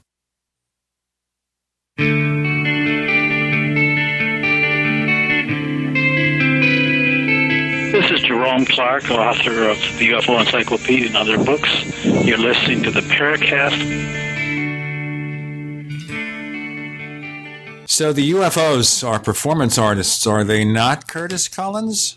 That question's been raised by a number of people. Of course, uh, Jacques Vallée has suggested that, and, and there have been some people who even described the uh, the events in the Rendlesham Forest as it was almost as if it was waiting for an audience to put on a show. So there have been other encounters that things that have happened that are so strange, and, and you know why does uh, why do so many things happen over highways and there, there's all this deserted land but between them why does a why does a, a UFO gravitate towards where a, a witness is going to see it Well, you see, maybe what's happening here is this is a team of extraterrestrial performance artists, and they're learning their craft by acting before primitive earthlings. Well, that's my 100% theory. No, I tried to discuss that in my book some.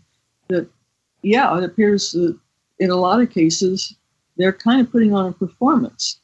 And like Dr. Harley Rutledge, she did a really good study of setting up stations during a, the 1973 flap, where scientists observed UFOs in real time. And he said that maybe they have a sense of humor. And in a number of other cases, like the uh, Buff Ledge by Walter Webb, it, it looked like they were putting on a performance. And a number of people have also said it's, it's stalking them. The question I have do they have an alien version of the Tonys or the Oscars? or the Emmys? See, that's that's a mistake that we always make is is thinking that that they are relatable to us in any way. You know, so if there is this awesome intelligence, they may be unrelatable, and that that's kind of the frightening part of it. That that we're just incapable of understanding it. Yeah. And I was also mentioning that they may be in contact with people, but not your conscious mind. They may be in contact with some other part of your mind, and you just have a few uh, points of knowledge of this consciously, which is a creepy thought. It may be something subliminal. So, so you've been published in some scientific journals. I kind of want to ask you about relationship with other scientists. So, when when you talk to a, another a, a mainstream scientist, and, and they're willing to consider UFOs, is something like abductions or this the paranormal side. You know, are, are there some things that they just don't want to address, even if they are willing to consider UFOs? I think that it depends on the person, of course. Some people, like the Harley Rutledge I was talking about, he was a PhD in physics and a professor. Well, he said he saw 160 different, he had 160 different sightings. And in that case, they were scientific sightings because he had stations that where people, where there'd be several witnesses following UFOs in real time. And he said he thought it was something subliminal, that there was some kind of communication going on between the UFOs and the people. That sometimes if people shined a flashlight on a UFO or pointed at them, that they would respond. And so he thought there was, I, I forget what he called it. Um, anyway, I was thinking interaction or something, that there was some kind of response in the UFOs when the people did particular things. And this is a very scientific study, project identification. In putting this book together, I like to ask authors this every so often. Did something come across in your research that totally, totally knocked you out, something that you never expected to discover? The thing that I kind of wondered about that sort of knocked me out was is that there may be some subliminal component to UFOs where there's something interacting with your mind but you're not conscious of it. And I think that's the same thing that Harley Rutledge had said that there's something that you just aren't conscious of that's going on somewhere in your brain. That's pretty scary. I mean, for example, my two of my first sightings when I was a kid was I woke up and undergoing a close encounter. Well, that seemed really funny. And in one case, my sister was there, so we both saw the same thing. But it's hard to explain why you would just wake up and there was a UFO in your room or object. You wonder if there's more going on. Well, I certainly don't wonder here about this phenomenon because very little surprises me anymore after all these years. And there's one thing here that you mentioned the chapter. I guess we haven't pushed it pretty much. Chapter eight: behavior, possible psychic phenomena, dreams, mind control, stuff like that. Where do we see mind control? Well, for example, when my sister and I woke up, something was in our room. We had no idea why we woke up or what was going on or why that happened. But um, not only did we wake up with something in our room, but we both became terrified at exactly the same time for no reason at all. And I wondered if something was controlling our emotions when that happened. If it just happened to me, I wouldn't, I'd still wonder why I woke up and we both got scared at the same time, just like maybe something was controlling us. And you had no resistance? You couldn't just fight back? Say, leave me the heck alone. We were terrified. We just ran out of the room as fast as we could get out of the room. I didn't have any resistance. I didn't know, you know, I still don't know why we're so terrified, but we certainly were. And then in our later, later sightings, we weren't scared. And it seemed like we should have been scared too. And in the poltergeist thing, I was terrified, but I went to sleep and you know several times and that seemed really weird like maybe something was controlling my mind which i wouldn't want to happen but so i had some questions about that. Well you know it's just interesting here as we watch the ufo field how you're covering all the stuff that people don't talk about. Do you find that in looking at people who have had lifetimes of experience that it they remember the one experience and they don't think about the others until someone actually thinks to ask them. I mean, that's a bugaboo I've had about MUFON, to be frank. I think they don't look into the family histories as much as they should. Well, that's one thing. Uh, I think Bud Hopkins was studying. Uh, well, my sister and I had sightings together. Her kids had some sightings, and he was sort of studying family things. And Kathleen Marden has, I think she's published several things that, about how um, sightings kind of run in families. That if a person had had a sighting, that a family member may have had one too. I think Jacobs, Dr. Jacobs, also wrote about that about uh, family members experiencing sightings. Um, also, besides just the cider, Somebody wrote about how if you had sightings, it's a possibility your children will have sightings. That there may be some kind of hereditary component, something like that. And I was kind of wondering because with all the new genetics that they can do, like the DNA tests and things like that, if people had enough information and family information and family histories and with all the DNA tests they have now, and with people that know about their genetics and family history, there might be some way to set up a scientific study to see if people that have sightings in their family have some particular DNA uh, strand or maybe even related to other people that are having the same thing. Just thought of something, but it's also near the end of the segment. So, whatever that something is, whatever that something is about, we're going to take a quick pause, a pause that refreshes, and then we'll be back and I'll persist with my thought and see if it's anything there that should be explored further. We have Dr. Irena Scott, Gene Steinberg, Curt Collins. You're in the Paracast.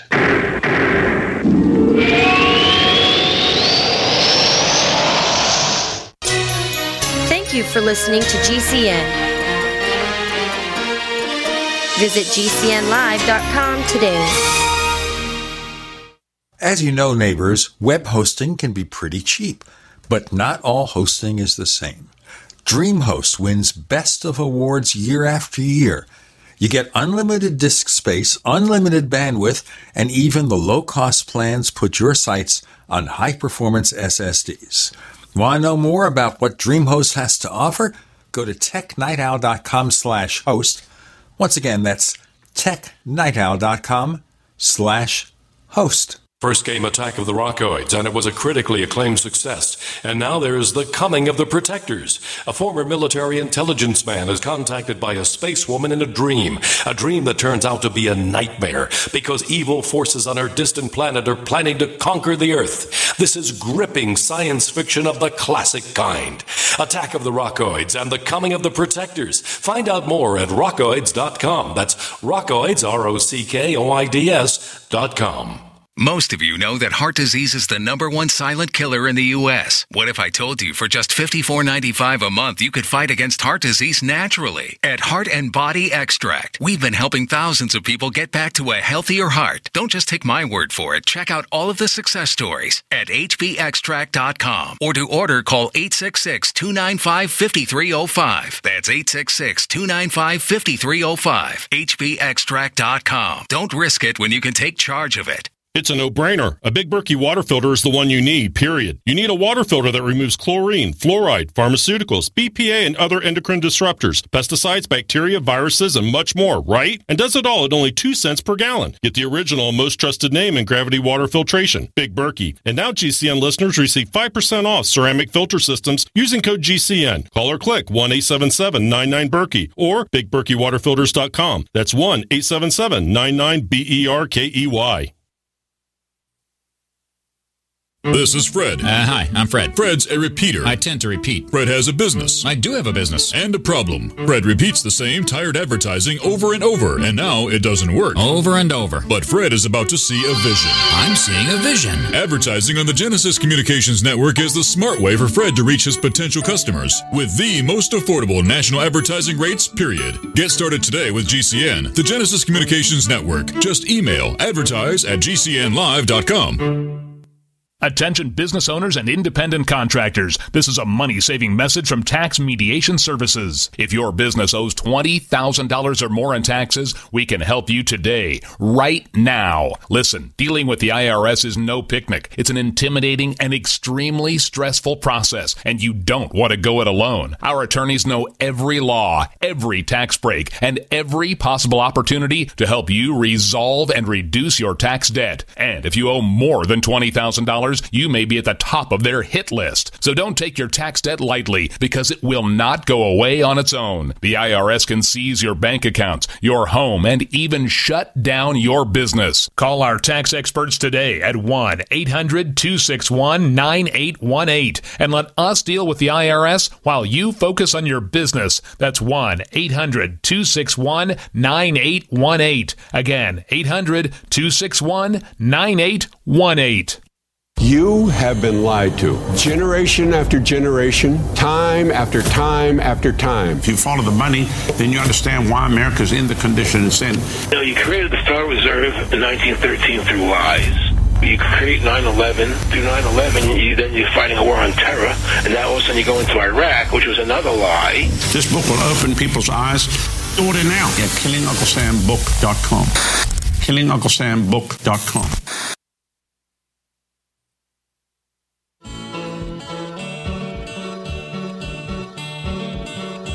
This is Micah Hanks of the Gralien Report, and you're listening to the Paracast, the gold standard of paranormal radio.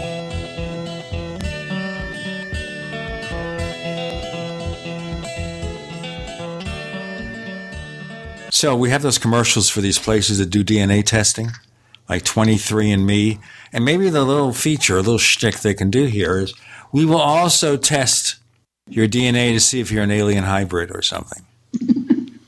But I mean, there might be something in common in different people. I mean, 23andMe wouldn't do it, but maybe a ufologist could see if there's common ancestors among people where, where it runs in the family to see UFOs. It would take a lot of expense, though, and nobody's funding UFO study. That's the main reason there's no studies being. Well, if you sell it as a mass market product, you know, one test is always going to be expensive. But if you can sell a 1000000 mm-hmm. just thinking. We should call some doctors in, some DNA specialists, and get some venture capital. I'm kidding. Well, it is interesting though, and it's not the first time that that it's been suggested that we study the witnesses instead of the UFOs. And there was there was something recently from the uh, Pentagon study. Uh, somebody from the Big, Bigelow Aerospace Studies had apparently at the Skinwalker Ranch they were testing the guards to see what sort of effect the experiences had you know what what markers they may have left on them so you know, that that may be a significant portion of the research in the future you know i, I don't I feel uncomfortable about suggesting that humans be used as guinea pigs for UFO research, but maybe that's the. I don't suppose you want to subject them to it, but if they have been exposed, then you test them to make sure and see what points there are in common. Well, I think that would be a good idea because now all they study is the size and shape and brightness of the UFOs. Well, they need to study the people too. And they need questionnaires such as Have you seen one UFO? Have you seen many? At what um, ages did this happen?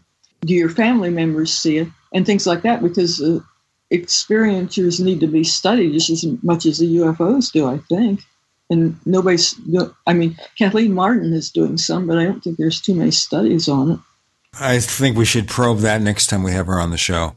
She comes on every year or so, so we always have a good time talking with her. So, where do you intend to go from here? You've got this book. That's what the second book you did for Philip Mantle. What do you have for number three? I don't know.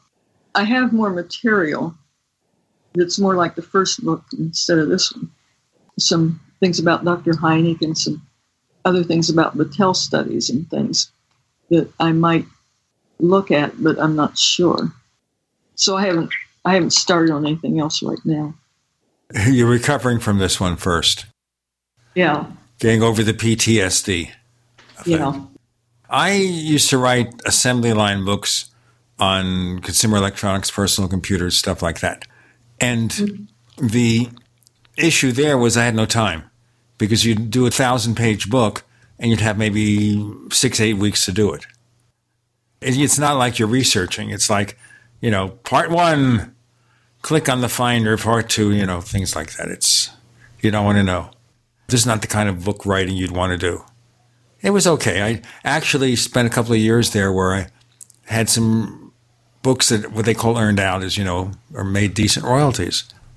I was shocked. I have a tangent on, on book production. So, so for years, you, apparently, you were the uh, you helped edit the uh, the MUFON Symposium booklets. So, I, I was wondering, did, were you part of selecting the speakers? And and really, what I wanted to know is, are there any interesting stories about the rejects? No, I just I was the director of publications. I just edited what they had already selected uh, the writings that went into the MUFON Symposium proceedings. I've often wondered how uh, I, I, have some of those, and uh, I wondered how many people stuck to the script. Did they deliver the lecture as it was printed, or was there a lot of ad libbing and different material? I think it just depended. Some people said that they weren't going to uh, stick to their script and this is their script and they're going to say something else. But then lots of people more or less um, stuck to their script. So I think most people more or less uh, stuck to their script. Care to mention who Lad lives a lot? Uh, Harley said that he was starting out with a script, and he was not going to say what he had written down. what I used to do when I do lectures, I only did a few, is I'd have like index cards, mm-hmm. and I'd lay out the subjects. Then I'd put down the index cards, and then an hour later, I'd look at them and say, "Well, I guess I should have gotten to this subject." so I wasn't disciplined enough for that. I could be pretty disciplined, but after I got comfortable at it, I thought it flowed better if I just talked. Yeah, I just think it depends on, uh, and also their experience in speaking. And I suppose after a while, you get used to saying the same thing, and you can think of variations and think of humorous things to add to it and things like that. So I suppose a more experienced speaker probably s- sticks less to the script than somebody that's beginning. Also, I think if you're not a real professional lecturer, if you read a script, it sounds stilted. But if you just talk, it sounds more authentic because people say, oh, he's just talking at me. He's not reading off a script. It depends on the person. Some people just do wonderful jobs at reading scripts. Others, brings, pardon? Oh, I'm sorry. I was going to say that that brings up another issue about we have a, a some of the most talented people as researchers are not necessarily good orators. So they, they may have, you know, some brilliant notion on UFO propulsion or, or some topic like that, but they're not good at expressing it. So, you know, it's, and, and some of the showmen, they get the, they hog the stage. Yeah, that's the trouble. The people that are better at speaking aren't necessarily the investigator types, but the people that are good at speaking get a lot more attention than an investigator who can't do public speaking very well. I can think of a few examples of, of both of those, but I don't, that might be unkind to say. And then they can hate you online instead of me. You see, so I should encourage you to do that next time you're on. No, I don't want him to do that. He's laughing because he doesn't know how serious I am. right? Okay, very good. Dr. Irena Scott, can you tell our listeners if they want more information about the things you do, is there a site they can check out? They can check out my Facebook site, and even if they don't belong to Facebook, they can ask people questions.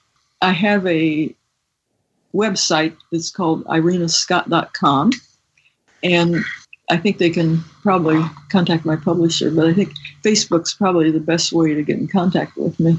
And remember, on Facebook, they're watching you. Yes, Peekaboo, they're watching you. That's a song lyric from the 50s, by the way. Peekaboo, I'm watching you. Yes. You remember that? No. We get into pop culture here. And let's see. Trying to see if I can find the song who sang it. Well, that song sing of the Be the Cadillacs, I think. Oh. Mm-hmm. If you remember them. Oh. I'm just going to look very quickly. Peekaboo by the Cadillacs. The lyrics were uh, here we go. When you come home from the dance, stand in the halls and make romance. When you do the thing you shouldn't do, peekaboo, a watching you. Okay, it's kind of a teenage kind of song. Sounds like it. Look in the dark, you see my face. Ah! Don't try to hide, I'm every place. Very cool, kind of sweet. I'm gonna give you hot feet. I don't want to do that. Curt, where can we find more of your stuff? BlueBlurryLines.com and the saucers that time forgot. And JimMosley.com. That's right. Hey, don't forget that one. Okay, you can find us on Twitter. Look for the Paracast. Look for two Paracast fan clubs on Facebook. Look for After the Paracast, our second radio show, only available to members of the Paracast Plus at plus.theparacast.com. We offer a version of the show free of the network ads. Prices start at just $1.49 a week, but if you go for five years or lifetime subscriptions, Free stuff. Check it out, plus.theparacast.com. Thanks, Curt, for sitting in as guest co host. Irena Scott, thank you for joining us on the Paracast. Thank you very much for having me. It was a great interview.